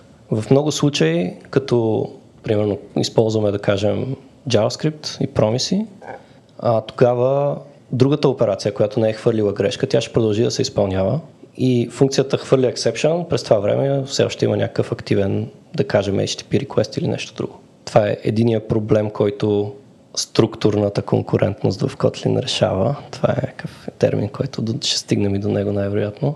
Но в Kotlin, когато единия HTTP request или там каквато и да е асинхронна операция хвърли грешка, другата автоматично ще бъде канцелирана. И там можеш да групираш асинхронни операции, да кажеш тези двете вървят заедно, ако едното фейлне, другото трябва да го кенселнеш, ако горното нещо, ако горната операция, може да си го представите като една иерархия от задачи, които трябва да бъдат изпълнени. Ако някоя от горните задачи трябва да бъде канцелирана, тогава вътрешните също биват канцелирани автоматично. Няма нужда да се пише експлицитно код, който да хваща този конкретен кейс. И затова ми харесват коротините в Kotlin, как са структурирани иерархично в скопове и така може да си сигурен, че една функция в общия случай, ако приключи, значи всичко е зачистено правилно вътре и а, няма свободно хвърчащи процеси, които трябва по някакъв начин да хеднеш, както примерно в Go, да кажем, може да стане много лесно.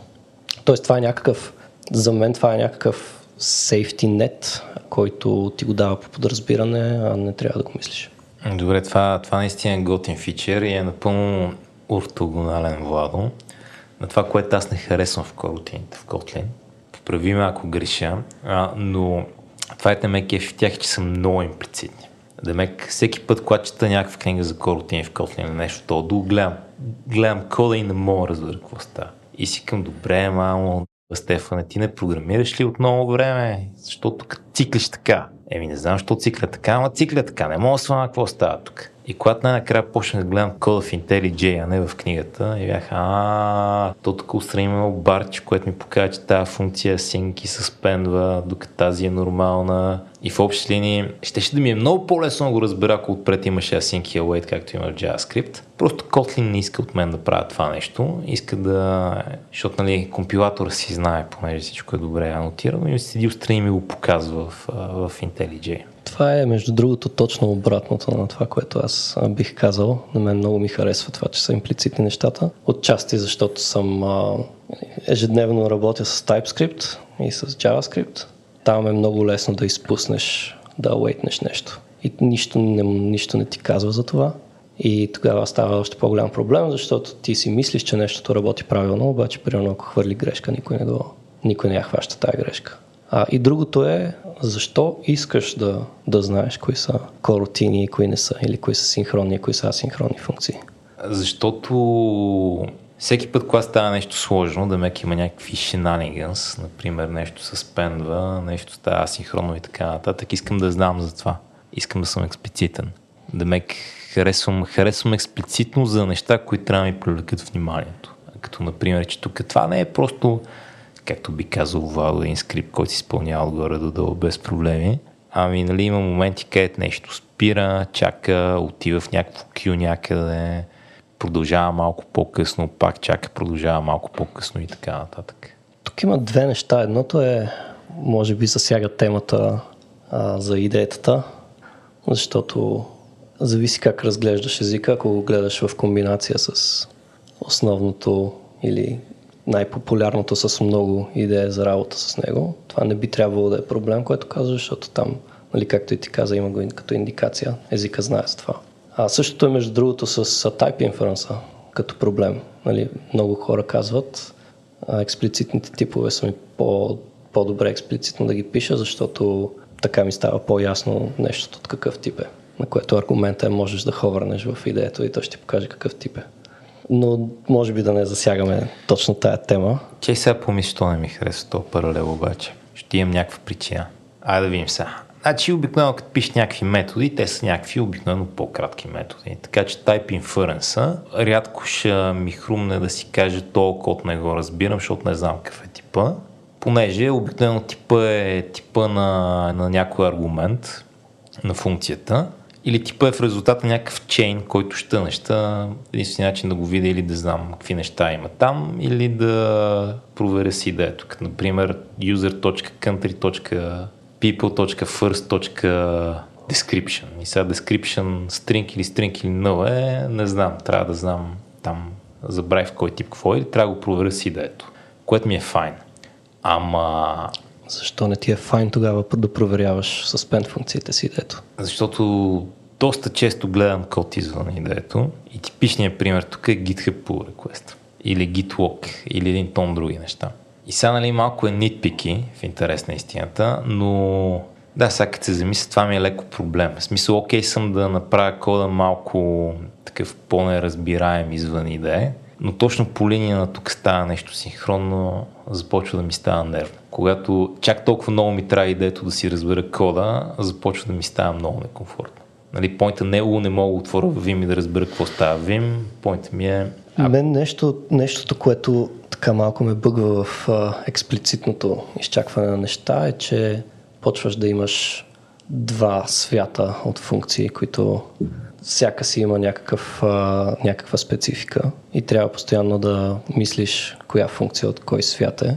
И нали, за човек, който те първа, примерно, почва да програмира, това е много объркващо. Защо, защо изобщо ни е необходимо едната функция да е suspend и да пишем await или там да връща промис, пък другата функция да не е. Как решаваме кое какво е и защо просто нямаш един вид функции, които могат да изпълняват неща асинхронно и просто да имаш, ако някъде те интересува някакви неща да се случват синхронно, да имаш друга конструкция в езика, така че да ги опаковаш и да кажеш тук, дори като асърт нали, в този блок код, асъртвам, че всичко е синхронно. Нали, тук вече нямам конкретен пример с съществуващ език за това като конструкция.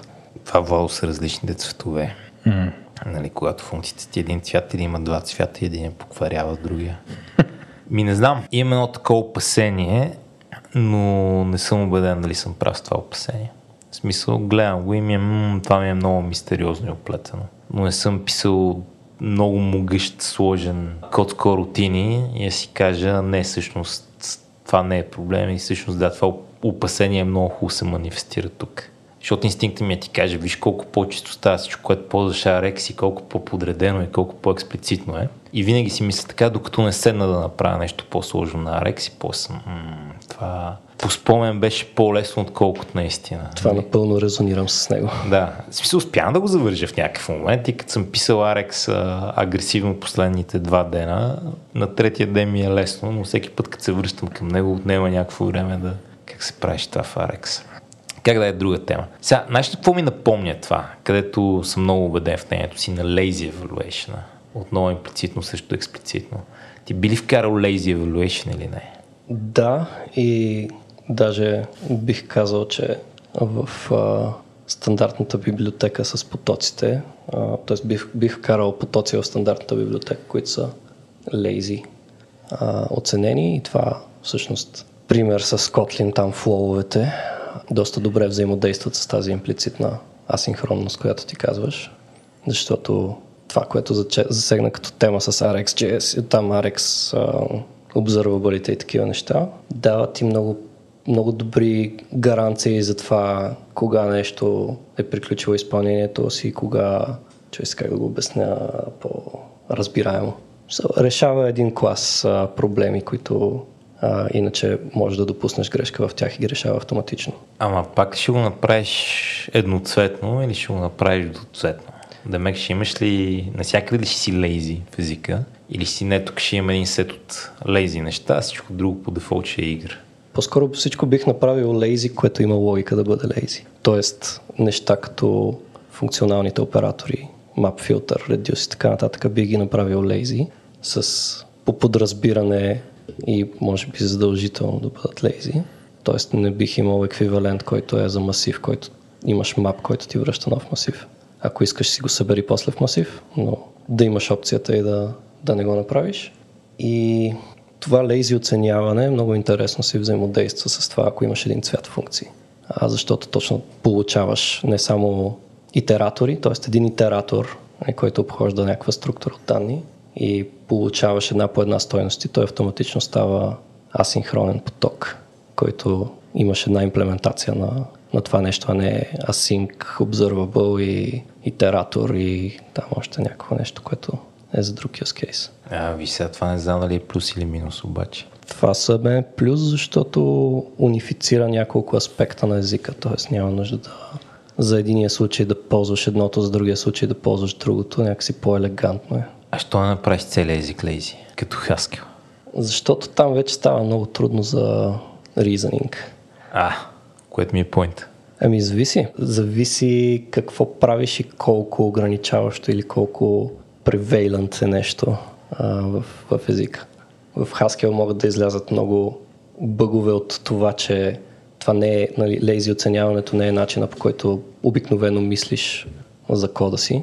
А, докато ако, един, ако една функция ти връща поток, тогава мисля, че е доста по-очевидно, че този поток, ако, особено ако това ти е основният механизъм за итерация в езика. Това е така, обаче ако нямаш две версии на мапа, една версия, на която мога да разчиташ, че веднага ще ти върне резултат и друга версия, която работи за потоци, можеш внезапно да минеш от лейзи, т.е. от е това тук си мислих, че е игър а опа, то вече е лейзи. Може ли пример? Може ли пример?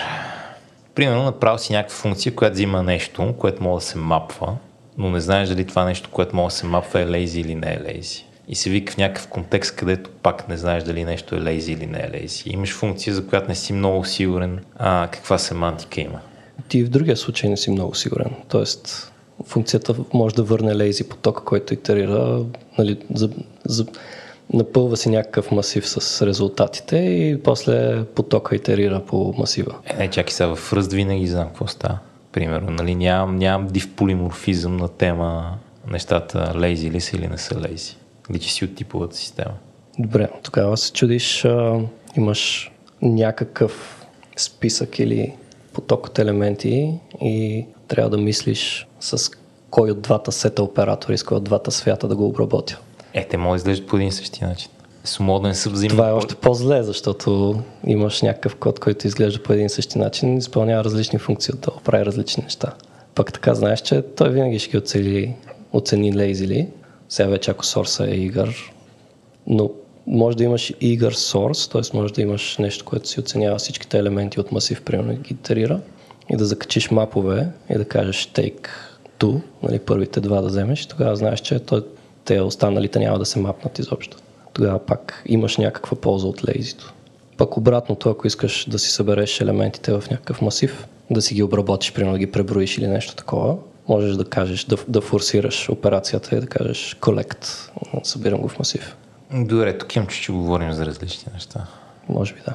Мисля, че аз си представям, че имаш пред едно нещо, а ти си имаш пред друго нещо и затова, затова не резонирам. Имам предвид в Ruby, да кажем както е numerable, всичките методи от numerable, вместо да връщат масиви или там структурата върху която се изпълняват, да връщат стрим. Това имам предвид. Добре, ама в Ruby ще имаш проблем, ако го направиш. И проблема, който имаш е, че ще сгубиш перформанс. То Python в момента го прави така. Демек трябва да наредиш целият чейн под някаква форма. Да. И накрая да го, да го обърнеш до, да му кажеш дай ми масив. Така е, да.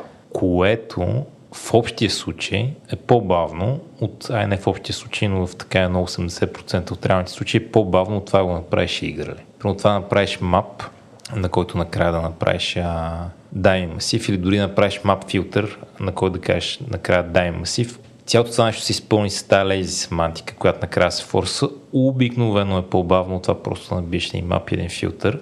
Тук съм съгласен, да. Просто защото божа работа. Защо? Но защото така. Повече неща се случват. Повече не можеш да разчиташ на някакви неща, като процесорния кеш, защото нещата се случват едно по едно вертикално вместо. Примерно, да. да. А, това, това е една причина, мисля, че има някакви други. Но а, в Ruby това добавиш лейзи някъде, обикновено забавя стрима драматично. Сега, нали, Ръст решава интересно този проблем, защото в ръст последното нещо на веригата, колекта, знае как да оцени всичко преди това на практика. Нали, в ръст ще имаш един тип, който ще го мапнеш и накрая ще го колекнеш и Ръст успя да генерира на практика цикъла, който би написал целият код с много агресивна доза инлайване. Но това е в момента, в който си слязал на ниво ръст и искаш да имаш тази типова система. Ако искаш си малко по-хай левел, ще платиш перформанс, според мен. Не знам дали съм прав този анализ напълно, но така го усещам сега, без да съм седнал да го пиша. Със сигурност имплементацията би била доста по-сложна, може би, и повече поддръжка от компилатора за това нещо. Ако имаш достатъчно умен компилатор, би трябвало да не, не би трябвало да има разлика, а, защото реално и в двата случая се случва едно и също нещо. Тук вече нали, спекулираме и двамата. И по-скоро бих го гледал от другата, от другата гледна точка, а, защото тук вече това е въпрос на имплементация. Как нещо ще бъде имплементирано, дали това е по-бързо или другото е по-бързо. Аз по-скоро го гледам от гледна точка на ергономика и а, кое би било по-удобно за използване и нали, не винаги търсим най-високия перформанс. Сега контрапункта тук ми би бил, че като писах на Python 2, живота беше много хубав. Като писах на Python 3, почнах да ползвам мап, филтър и така нататък. И почна да ми връща неоценени неща и трябва накрая да слагам лист винаги, защото всъщност искам лист, искам да работя с този лист. Малко загубих ергономика в Python. Нали, това не е много дефинитивен аргумент, но просто сега сетих, че Python, като си направи нещата лейзи, поне на мен за нещата, за които ми го ползвам, ми стана една идея по-неергономична. И ето затова има различни езици за програмиране. Факт, не споря. Абе, тук да се говорите за това лейзи, аз така не разбрах какво е лейзи. Физика, за, физиците за програмиране. Това е когато имаш един списък от неща, списък от данни, да кажем масив от числа, и искаш да приложиш някакви операции върху този масив, примерно всяко число да го умножиш по 2, после те, които са между 5 и 7 да ги изхвърлиш, после не знам си какво друго. И това е обикновено функционален стил, го правиш с закачане на функции от по-висок ред, мап, филтър, такива неща. И сега има два начина, по които може да се изпълни това. Единият начин е на всяка стъпка, примерно първо при умножаването по 2, да създадеш нов масив, в който има всичките елементи умножени по 2 в паметта. След това имаш филтъра, който създава нов масив само с елементите, които са необходими. След това някаква друга операция създава четвърти масив и така нататък. Другия вариант е да трупаш тези оператори, записвайки си, че върху този масив трябва да умножиш по 2, след това да филтрираш, след това нещо друго. И накрая да кажеш, дай ми го това нещо, примерно дай ми първите два елемента в масив. това, което ще се случи, ако е лейзи оценяването е, то ще изпълни последователно за всеки един от елементите тая верига от операции. Първия, ще вземе първия елемент, ще го множи по две, ще го филтрира, ще го върне, вземе втория елемент, ще го множи по две, ще го филтрира, ще го върне и в този момент ще осъзнае, ама аз тук не ми трябват останалите елементи. Няма да прилагам тези операции върху тях, просто това е, приключваме. И така mm-hmm. има поток, поредица от операции, така описани като последователност, а, които няма нужда да имат временни структури. Mm. Ти би ли искал да добавиш нещо? Аз бих казал, че дори това е частния случай на лейзи, защото може да станеш много по-екстремен, може да си направиш целият език да има лейзи семантика. Което на практика значи, че може да имаш колкото си искаш сложен израз, в който има някакво изчисление ако някаква част от това изчисление не ти трябва, просто езика не го изпълнява. И майката на всички такива езици, а не е майката, но популярния в кавички лейзи език е Haskell. Там а, мога да дефинираш нещата като дефинираш нещо там, то нали, някакъв израз и израз се изчислява само ако ти трябва. Което ще рече, че примерно мога да имаш а, да дефинираш безкрайност от числа, mm. а, да дефинираш безкрайния масив от числа от едно нагоре, мога да го мапнеш на безкрайния масив на числа от едно догоре умножен по 2 и като тейкнеш първите три елемента да получиш 2, 4, 6 и всичко след това да не се изчисле. И дори не ползваш някакви а, особености в езика, не си пишеш кода по малко по-различен начин, дори не е нужда да го моделираш. Като стрим просто неща стават лейзи. Сега това не е интересно, като имаш лейзи семантика в Haskell. За мен интересното е да напишеш quicksort на Haskell.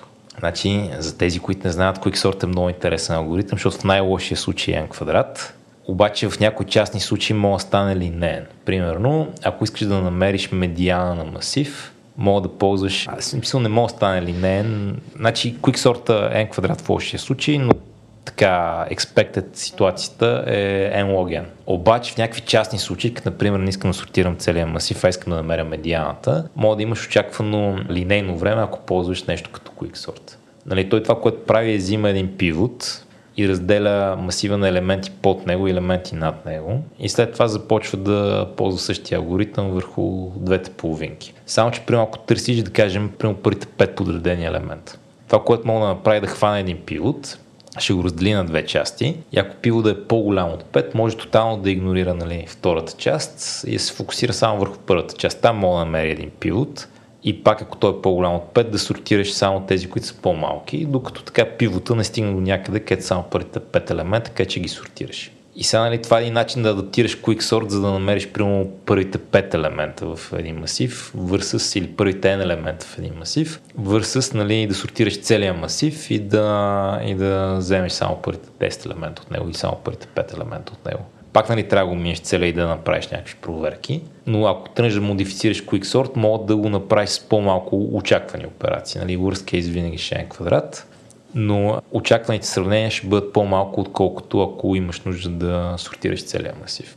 И сега много интересно, че ако напишеш Quicksort на Haskell, имаш и го напишеш достатъчно окей okay, и имаш лейзи семантика, ако сортнеш масива и тейкнеш първите 10 елемента, в общи случаи мога да речете, че Haskell ще сортира само първите 10 елемента. Нали, ще е направил няколко паса на по-големи пилоти, но истински ще е сортирал само тези, които ти трябва, защото останалите са там някъде в лейзи тънковете, които се нареждат. Това е много хитро. Хитро е, според мен е супер непрактично и супер гадно. Защото, нали, за ти е бърз сортинга, лейзи не става, защото трябва да, трябва да удря кеша на процесора, затова ползваме Quicksort, защото просто яко удря кеша на процесора. И нали, докато е някаква такава хубава оптимизация в повечето случаи, да меко от рантайма не прави някакви неща, които не ми трябват, гледайки кода не ти е съвсем ясно какъв е worst case. А за мен, нали, за да гониш добър перформанс, трябва да ти е много очевидно какъв е worst case. Да мек предпочитам да имам пълен контрол върху нещата и да трябва да правя още стъпки, за да го направя по-оптимално пред това да има там някакъв рънтайм или нещо, което оптимизира, ама не знам докъде оптимизира и не знам в кои ситуации оптимизира и не знам какво точно става. Който трябва да познаваш много добре, за да оптимизираш нещото хубаво. Точно така. Или дори трябва да познавам добре да го разбера. Което връщайки се преди това на нали, имплицитните корутини, Това ми е философския проблем с тях, нали? Грантът не съм имал достатъчно опит да знам дали това притеснение е валидно или не е валидно за тях. Но горе-долу такъв ми е към, що предпочитам експлицитно. Да, въпросът е, че някъде трябва да теглиш чертата на кое е имплицитно и кое е експлицитно. Така и от друга страна, въпреки че нали, ме е страх от имплицитно а, конкурентно програмиране, тотално не се притеснявам от имплицитни типове, така че нали, за кой, кога експлицитно, имплицитно е добра идея, лоша идея, много зависи от какъв мозък имаш. Да, и аз бих казал, че има някои неща, които има някакъв required контекст за всеки проект, за всеки език и така нататък, който е минималното знание, което трябва да знаеш, за да си ефективен в него. Разбира се, този, този контекст трябва да се държи достатъчно малък. Също времено, ако сложиш нещо в този контекст, примерно класически пример, някакъв термин, някакво съкръщение. Да, за хората, които не знаят съкръщението е по-трудно, но в някакъв момент го научават и като го научат става, става по-лесно. Зависи вече от use case, от съкръщението. Трябва да се внимава кои се вкарват в този контекст и така нататък. Но според мен конкурентността е вече някакво нещо, което би трябвало да е в контекста което би трябвало хората, като пишат код, да мислят и за него. И затова бих казал, че бих го сложил към имплицитните неща. Много се задържахте тук. Дайте следващото пропърти на идеалния език за програмиране. Защо да не е хомоиконичен като Lisp? Jesus. Айде сега, почвай да Искаш ли да обясниш какво е хомоиконичен да. Моля но, но, много обичам да обяснявам какво е хомоиконично. Значи това е така първо една дума, която повече да звучиш умен и образован за теорията на езици за програмиране. На практика означава нещо много абстрактно, което е, че структурата на кода и структурата на данните е най-съща и ползваш най-съща структура на кода и е най-съща структура и същата структура я ползваш за данните. Всъщност това значи на теория, на практика значи, че пишеш на Lisp. Защото нали, в Lisp има списъци, символи, стрингове, масиви, всъщност зависи на кой Lisp пишеш, но има списъци, символи и стрингове, да кажем, и числа. И мога да имаш една структура, която е списък от символи, този списък от символи мога да третираш като код. Нали, на практика Lisp е едно, смисъл ским да кажем, конкретен Lisp е едно синтактично дърво, което едновременно мога да го гледаш като масив от символи или списък от символи, айде, или S-expression, демек списък от или символи, или други S-expression, абе Lisp, или нали, мога да третираш кода като данни и данните като код, защото структурата е много сходна. Нали, това е в разлика с а, C++, да кажем, където кода е код и то код, ако искаш да го третираш като данни, не е просто един масив от масиви, в които има неща, ами там трябва да вземеш едно асата, което е някакво сложно, има детайли, има много вариации и така нататък. Това е много хитро и интересно, а особено за ако ако са ти интересни езици за програмиране, имплементацията им, такива неща. Защо би го искал иначе? А, защото прави метапрограмирането много приятно. Писането на макроси на някакъв лисп, например Clojure, е най-приятното писане на макроси, което съм виждал. Нали, примерно, ако пишеш макроси на ръст, имаш две опции.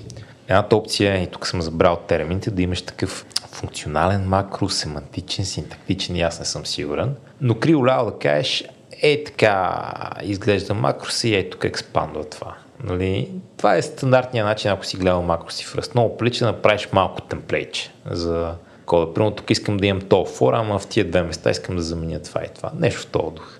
Обаче, ако искаш да напишеш по-сложен макрос, например, ако ползваш а, CRD, която е библиотеката за сериализация. Там мога да сложиш един специален макрос на всяка структура, да кажеш тази структура може да се реализира в JSON и е така се реализира в JSON. Да напишеш цялото това нещо, умираш в мък. Има там някакви инструменти, има едни библиотеки, обаче много, много, много мъчително. Докато в всеки лист просто плякаш там един макрос, който взима S-Expression и ти връща нов S-Expression. Има там малко инструменти, с които мога да правиш разни работи. Имаше ни фенси думи като MetaCode ли бяха или MetaEscape, забрал съм ги вече.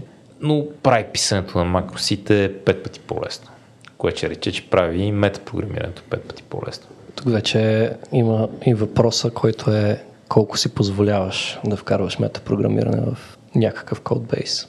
Нали, момента, че всяко метапрограмиране добавя някакви до някъде имплицитни сложности, които трябва да познаваш, за да се ориентираш в този кодбейс в сравнение с ако нещо го направиш малко по-експлицитно и тогава вдигането на контекста в главата ти става по-лесно. И това е така, ама нали, ако вървиш към аргумента, че метапрограмирането трябва да се ползва внимателно, с това ще съглася. Ако вървиш към аргумента, че не трябва да има метапрограмиране. Вървя към аргумента, който е, че трябва да има метапрограмиране и трябва да е доста, как да го кажа, Абе, харесва ми Ruby и ми харесват метапрограмиранията в Ruby, понякога се прекалява с него. Така че да, това, което каза, трябва да се ползва внимателно. Защо? Има... Моля? Защо? Защото а, в един момент става много трудно да проследиш какво се случва. Да минеш през всичките редове код едва ли не, които трябва да се изпълнят, като пуснеш някаква функция. И стават а, някакви зависимости между различните части от кода, които не са очевидни. Извинявай, не питах това. Исках да те питам защо трябва да има метапрограмиране, нещо да се пази. Може и Стефан после да каже. Не мисля, че е задължително да трябва. Тоест, един език може да е също толкова мощен и с и без метапрограмиране, но в много случаи улеснява някакви често срещани парчета код да ги направиш по-елегантно и ти позволява едва ли не да добавяш фичери към езика, които ще са ти удобни. Аз имам въпрос, свързан с Lisp, ако може.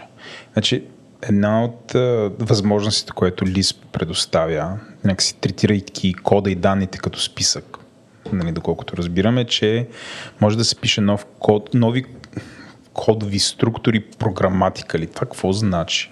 Можеш с програмен код да генерираш друг код вътре в езика. Това ли е? Това е имплементацията. Обаче това, което всъщност ти дава е на практика си напишеш нов оператор в език или нова конструкция. Примерно имаш FI в езика, обаче много такива FI unless в Ruby, ма нямаш unless. Искаш си вкараш unless, като ползваш а, макроси в Lisp, може да си вкараш unless. Ага. Добра идея е да вкараш unless в а, Lisp? Не непременно, ма ако искаш можеш и трябва ти някакъв друг вид цикъл или нещо, на практика може да си дефинираш какъв, каквато искаш конструкция, която не е просто ето тук един клас, на който викам някакъв метод, а се усеща като синтактична конструкция, каквато би имал в друг език, само дето, нали, е все пак ограничено до това, че все пак ще бъде в скобите, които Lisp има. Нали, в Lisp има трейдофа, че на практика нямаме синтаксис, или поне имаме много стримлайнат синтаксис, което значи, че може да си го екстендваме както си искаме. Примерно, ако нямаш патър мачик в езика, може да си добавиш патър мачик в езика. В Lisp много фичери, да вземем Clojure за пример, в Lisp много фичери просто са добавени като макроси и не е било нужно да се пише никакъв Java код в случая на Clojure, за да се вкара този фичер. Може да се имплементират много естествено на, на Clojure. Например, нали, има едно нещо, което се нарича мултиметоди. Какъв беше альтернативният термин за това? Когато имаш диспатч, ама по повече от един аргумент. Не мога да се сетя.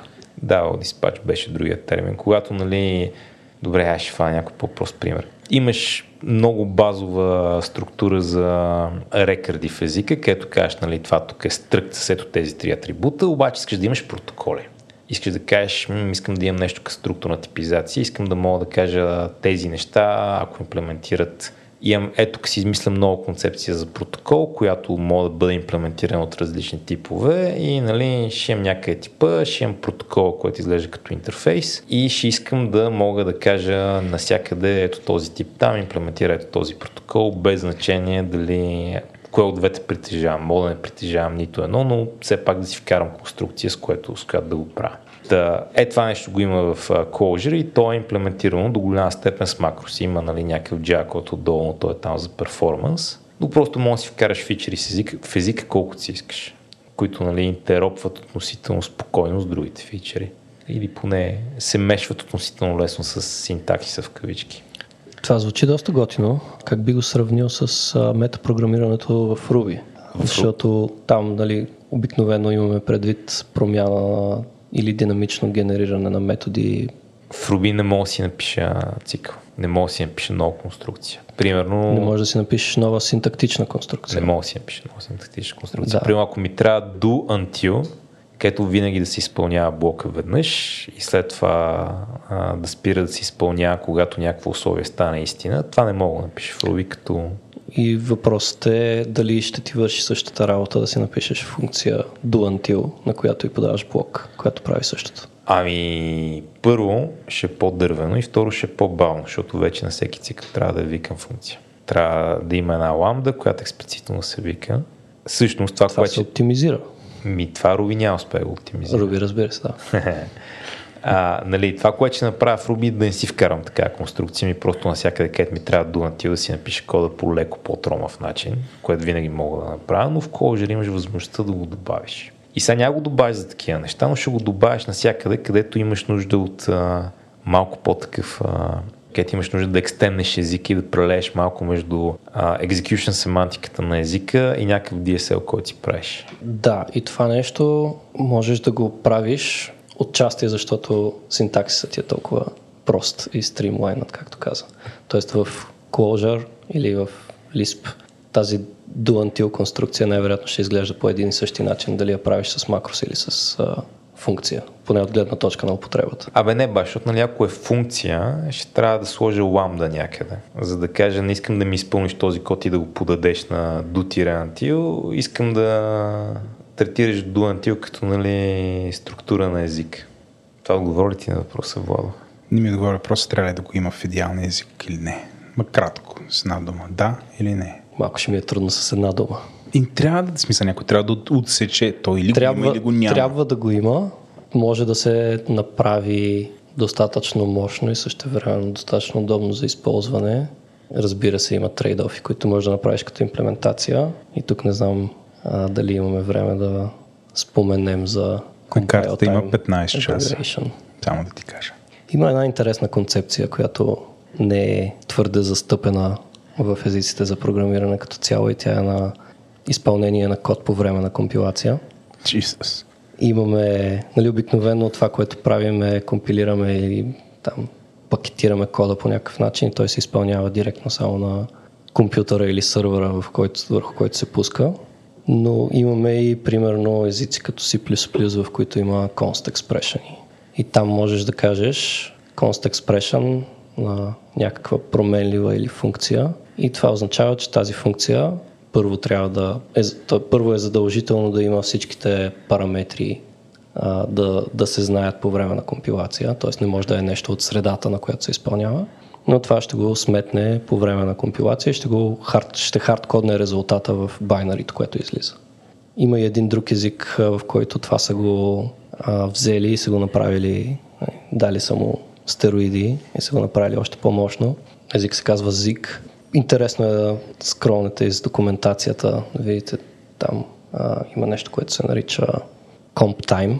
Отново може да анотира функции и операции и там дори можеш да подадеш като аргумент на функция тип.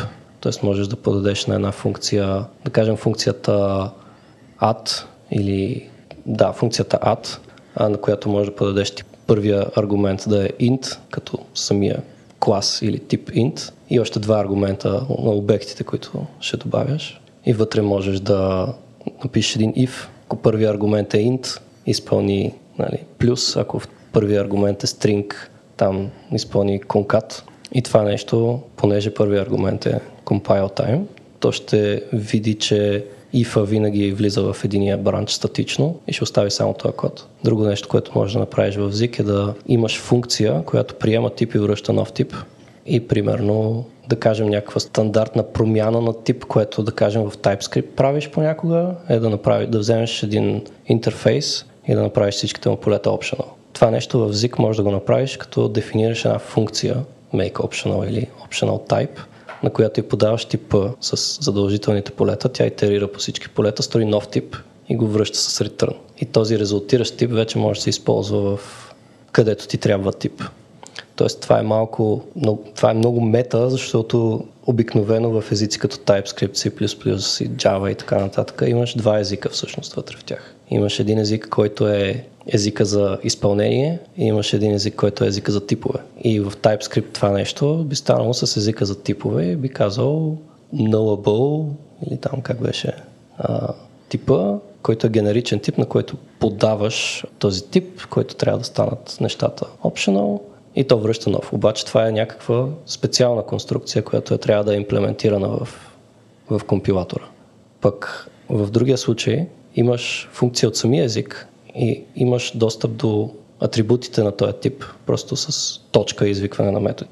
И можеш да създадеш нов по този начин. Това е много интересно, защото така пак не се, не се налага да научаваш две, два езика в един, имаш просто един и можеш да си манипулираш типовете както решиш.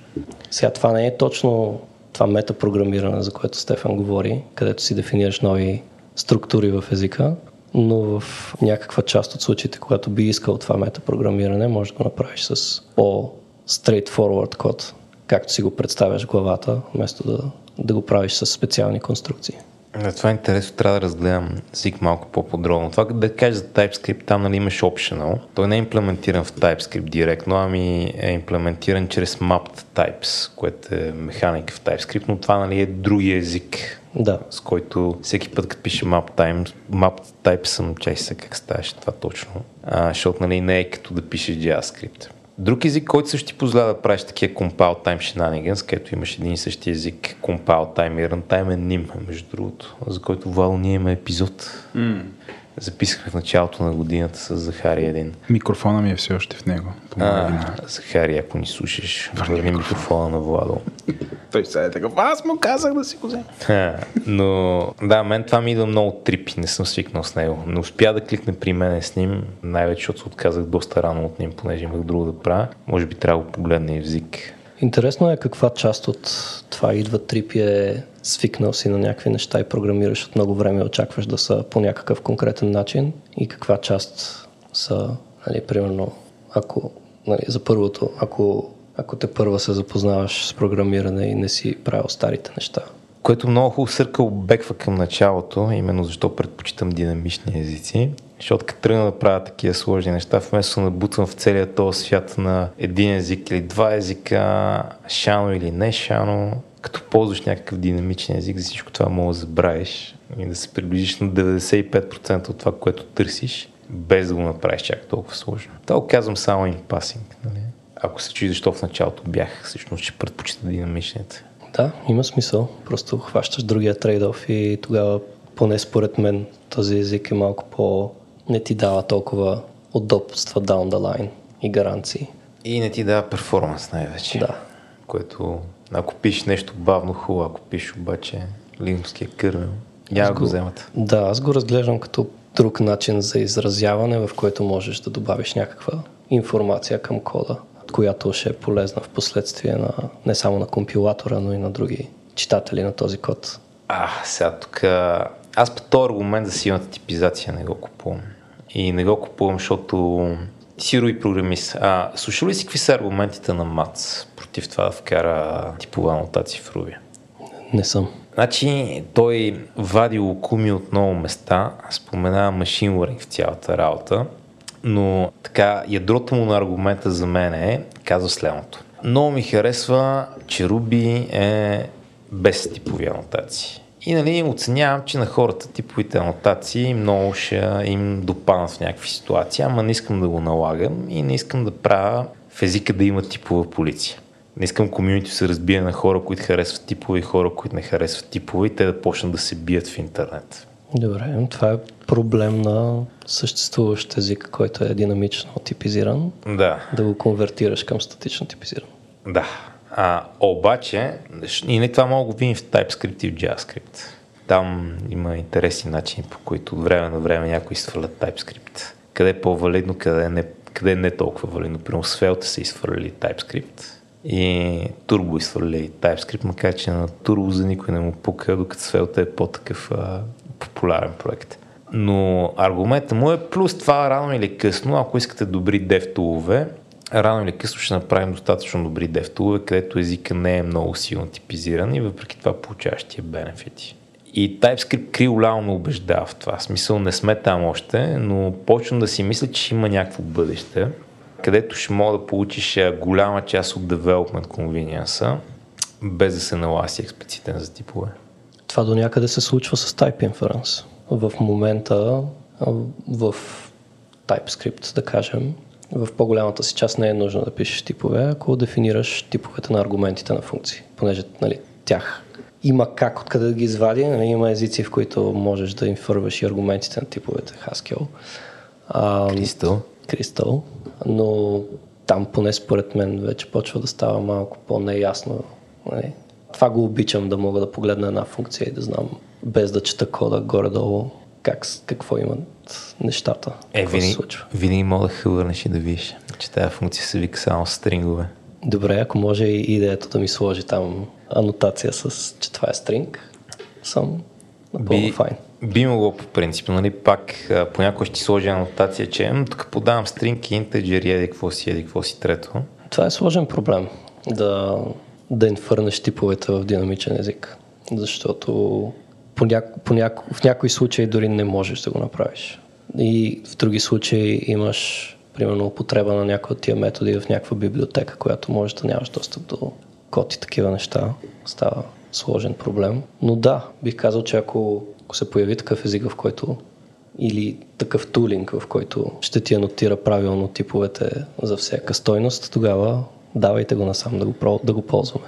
Да, защото нали, тук има два аргумента. Аз просто опитвам да ги разделя и да кажа м- точно тук не знам дали статична типизация ми трябва, макар че хипотетично. Нали, единия е, искам да имам много сефти при агресивни рефакторинги, което е нещо, което ми харесва в TypeScript.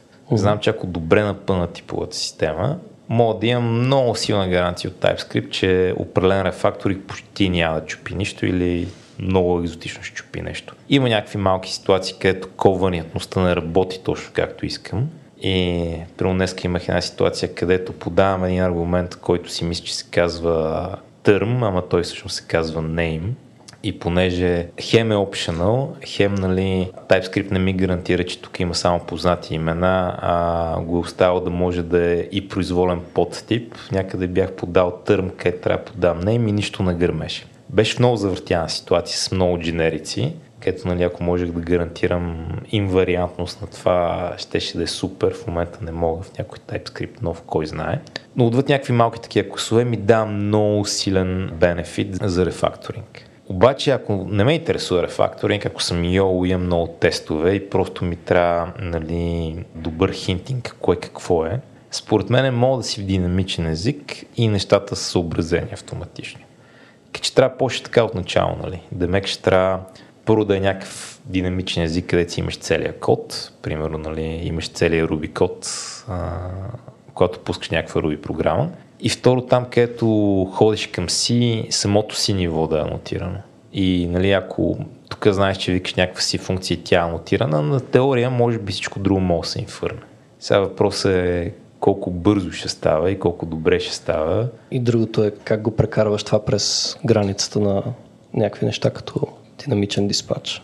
Тоест, ако имаш някаква променлива, която, на която може да се асайнват 10 функции, обаче завис, в зависимост от данните ти винаги асайнваш първите две функции, просто не получаваш други данни. Тогава тая функция И също мога да аугментнеш някакви други неща. Примерно, може би мога да се вкара някъде Machine Learning. Пред Copilot, колко точно, а, точно отгадва какво искам да напиша понякога, се чуя дали няма стигнем до момент, където може да инфърне много точно какви са типовете.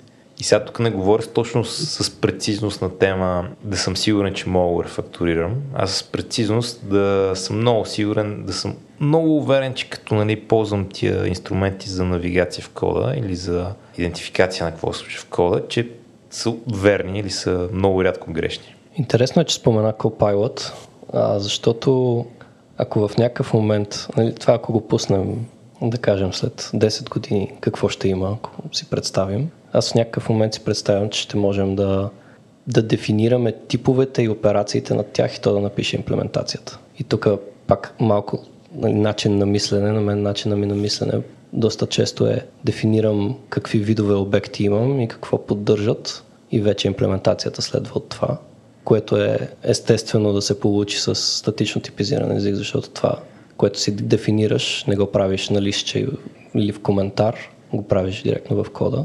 Та, в някакъв бъдещ момент, ако Copilot почне още повече да, да помага, си представям, че програмистите ще правят нещо такова. Дефиниране на, на типове и описания на логиката и той ще напише логиката. Добре, не знам, аз тук имам традиция съм скептичен към AI да не правя, да не правя прогнози за как AI ще ни вземе хляба. Аз не казвам, че ще ни вземе хляба. Но поне това, което ще флагна е, че дори днеска, като тръгна да правя нещо и му дефинирам първо типа и след това тръгна да пиша някой метод, който искам да сложа, кълпава доста често от цела какво искам да напиша. Но това не беше отново толкова аргумент за Copilot или как роботите ще направят Да, всичко. просто- Колкото искам да разгранича нали, силна типизация от гледна точка на рефакторинг и силна типизация от гледна точка навигация ориентирана в кода. И се опитвам да идентифицирам кое, кое от двете е по-важно за тебе. За мен по-важно е, т.е. важни са и двете, но бих казал, че силната типизация основно е за ориентиране в кода. А, разбира се, рефакторинга много помага това нещо, но това да можеш да, да дефинираш обектите, с които работиш, като знание в кода, това за мен е много полезно. И това е начина по който обикновено като програмирам си разбивам проблема. Нали, първо, първо си мисля за добре какви данни, с какви данни разполагам. Как да си дефинирам еди коя си абстракция, така че да ми е по-лесно.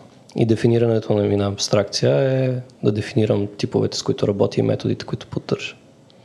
И след това, разбира се, като тръгна да го имплементирам, може да се, даже доста често се получава така, че нали, не съм го измислил добре в началото. Връщам се, променям типовете, помислям нали, по друг начин как, как да се дефинират тези операции и го правя пак.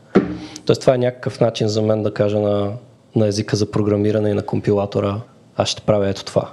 И на ходата, които четат този код в последствие, е това ми е проблем стейтмента, е това са ми инструментите, които решавам. Вече ако искаш да видиш как точно съм го решил, зарови се и прочети кода. Добре, това го разбирам. Имам тук един ред размисли, които са хора с силно типизирани мозъци, които се борят с динамични езици, както и обратния проблем, хора с динамично типизирани мозъци, които се борят с силно типизирани езици. Напоследък виждам забавни проблеми от двата лагера. Как някой гледа един тип и не мога да сване очевидното нещо, което ти пък казва, както и обратното, как някой тръгва. Все едно да е. Искам да изляза пак от тази тема, че тук мога да, мога да говоря глупости цял ден и няма да убедя никой с нищо. Изчерпахме ли всичките характеристики на идеалния език за програмиране? Георги. Ми аз не се сещам за нещо друго. Това е. Има доста детайли и дреболи, които сигурно могат да разпалят а, доста а, така, разгорещени дискусии, но все пак това мисля, че са основните неща. Синтаксис, типове, конкурентност. Добре, а как си имплементираш един език? Ми, има, има няколко варианта, които са стандартни. Нали? Има интерпретирани езици, които имаш една програма, която чете кода, превръща го в а, абстрактно синтактично дърво, което е една структура, която просто описва кода. И след това, общо взето, набор от ифове. Ако конструкцията е тази, направи това, ако конструкцията е друга, направи другото. Това е също като а, да дадеш инструкции, да дадеш рецепта на, на някой и той да готви по тая рецепта. Той чете от скрипта и изпълнява нещата. Това е един от вариантите. Той е най-лесен за имплементация, но съответно е най-бавен, понеже там един куп оптимизации няма как да ги направиш в интерпретатор по принцип. Или се правят много трудно. Другия вариант е да си напишеш виртуална машина, което е нещо подобно на интерпретацията, само че не оценяваш това абстрактно синтактично дърво, тези конструкции от езика, ми първо ги превеждаш до някаква поредица от инструкции. И тая поредица от инструкции прилича на инструкциите на процесора. Още известно като байткод. Байткод, точно така.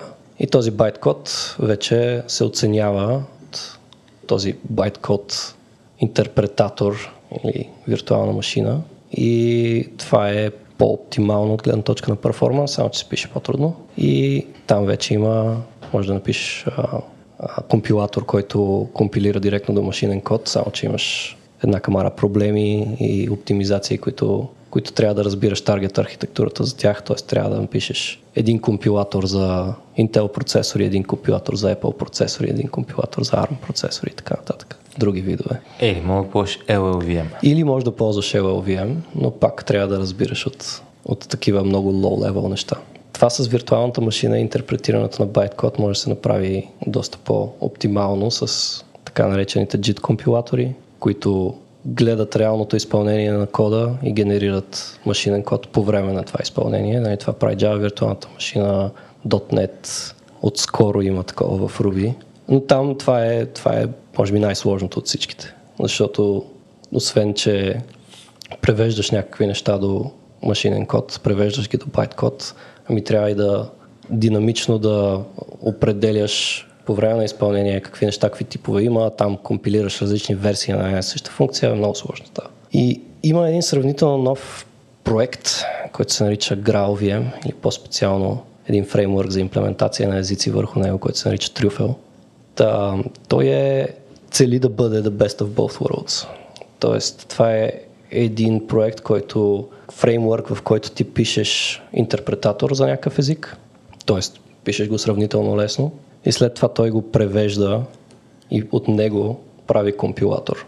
И от него реално прави нещо, което примерно се изпълнява върху Java виртуалната машина и това вече може да се оптимизира с Java JIT компилатора и така, поне на теория, печелиш лесно да имплементираш интерпретатор, нали, спрямо ако тръгнеш да имплементираш виртуална машина и така нататък. И също време имаш доста добър перформанс, защото това нещо го, го оптимизира доста агресивно. Имаш достъп и до там метриките на JIT компилатора, т.е. можеш да кажеш това най-вероятно е и този тип, ама не е сигурно. Ако не, ако не е този тип, изпълни е този код, ако е този тип, изпълни другия код. Доста интересно е като концепция. И всъщност има няколко езика, които са имплементирани с трюфел. А, има трюфел Ruby, например, което твърди, че в доста use case и вади по-добър перформанс от стандартната Ruby имплементация, пък също времено е доста по-просто като, като имплементация. Има и там някакви други, включително Java, която е имплементирана чрез Trufel върху Java виртуалната машина. Имаш Java върху Java, което е много странна концепция. И другото, което ти позволява Trufel е да позволява ти да правиш интероперабилити между тия различните езици, които са имплементирани с този фреймворк. Тоест можеш да, да, да генерираш един обект от JavaScript имплементацията, да го подадеш на uh, Trufel Ruby имплементацията и то ще знае какви методи има, какви полета има и ще се оправи. Та е много, много интересно и полезно като а, начин за дори начин за прототипизиране на, на език, защото вече са се погрижили за много неща, които така или иначе ще трябва да направиш, т.е. примерно да си управляваш стека на извикванията да генерираш stack trace, някакви такива работи, а ти ги дава на готово и също така получаваш някакъв не лош перформанс. Та, бих казал, ако някой иска да си имплементира език, не почвайте с трюфел, а, трябва да знаете доста, доста неща. Все пак е доста по-лесно от имплементиране на виртуална машина. Пробайте да си напишете интерпретатор прост и после, ако искате да го продължавате това нещо, да го направите по-производително, да експериментирате с, с, с други неща, разгледайте трюфел. Малко е майндфък в началото, но интересно. Ориентираме се към финал. Може би не дискутирахме най-важното, което е характеристиката на един език. Той да е лесен за нови хора, което на мен ми е изключително важно. Вие докато седяхте, аз намерих на такова сравнение, което показва в различните си за програмиране А плюс Б да бъде събрано и да бъде принтнато. е доста различно между различните езици, но междуто изумиме колко по някакъв начин, сега той сигурно няма да се съгласи, но PHP и Perl имат някакви сходства. Например, променливата, дето е с долар, там и точки и запетая. Или че си, че PHP са гледали Perl, като се, нали, някакси то е било нормалното. И така някаква еволюцията на езиците. А, по-новите стават все по-прости и по-прости по-минималистично се решава тази задача. Беше ми изключително и то, Да, и то стават по-прости, но не в смисъла на по-малко фичери.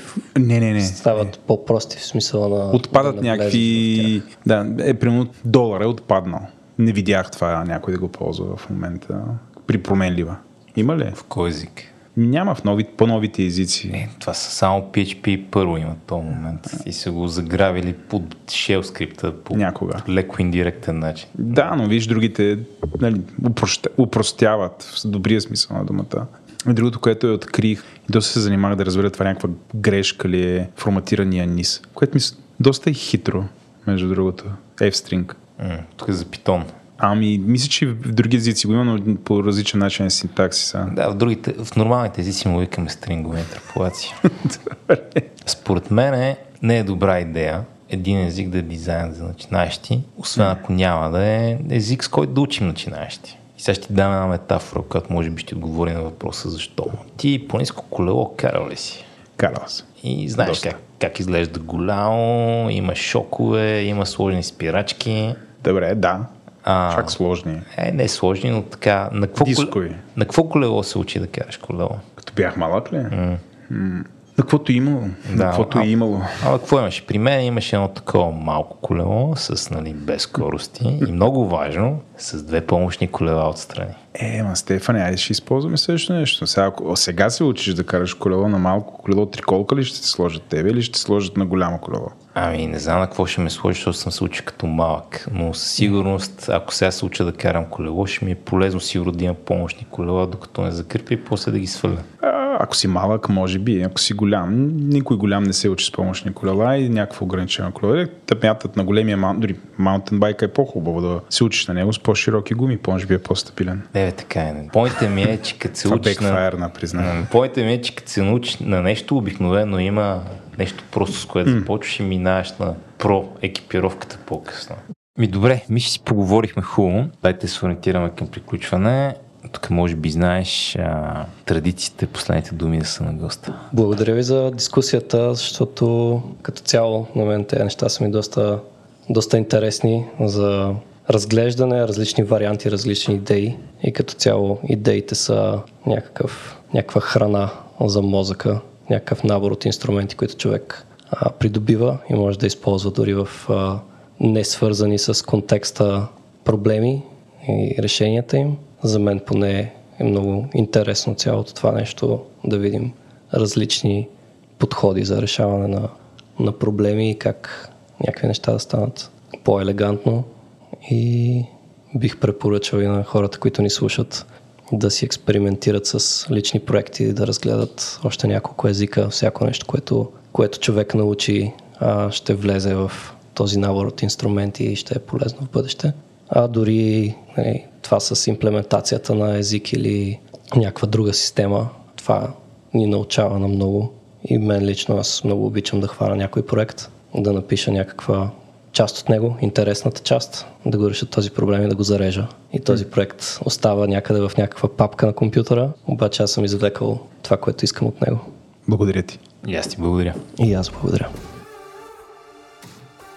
Благодаря ви, че останахте до края с нас. Тилда наклонена черта е част от мрежата на Говори Интернет. Водещи бяхме аз, Владо и Стефан. Продуцент епизода беше Стефан Кънев, аудиоредактор и монтаж направи Антон Велев, музиката и корицата ни са от Тунко, а дизайнът ни от Иван Кинев. Ако искате ли да дадете обратна връзка, разбира се, разбира се, в бележките на шоуто има връзка към формуляра ни за обратна връзка, а също така най-добрият начин е да отидете в нашия Discord сервер, където има специален канал посветен на този подкаст и там може да ни дадете някакви обратни връзки, впечатления, съвети, акъли или въобще каквото искате. Discord серверът ни се казва Тилда наклонена черта. Ако искате да споделите любовта, идете ни напишете едно ревю в iTunes, рейтнете ни в Spotify или се абонирайте за нас там, къде си получавате подкастите. Това най-често е Spotify, iTunes или каквато да е друга програма за слушане на подкасти. Ако искате да ни подкрепите, то идете в магазина на Говори Интернет. Той е на адрес shop.govori-internet.com и там може да си купите някои от нашите тениски или въобще всякакъв мерчендайз от мрежата на Говори Интернет. Ако този подкаст не ви беше достатъчен, слушайте старите ми епизоди или пък ако сте ги слушали вече, имаме една камара други подкасти, например подкастът Майка говори интернет, подкастът Транзистор, в който си говорим за джаджи, Дропи Чили, в който си говорим за храна, Парите говорят, в който си говорим за инвестиции, Естествен интелект, който си говорим за подобряване на качеството на живота и психология, Говори артиста, който си говорим за съвременно изкуство и Ден, нашият всекидневен подкаст, който е новинарски. Благодаря ви, че останахте до тук. До нови срещи!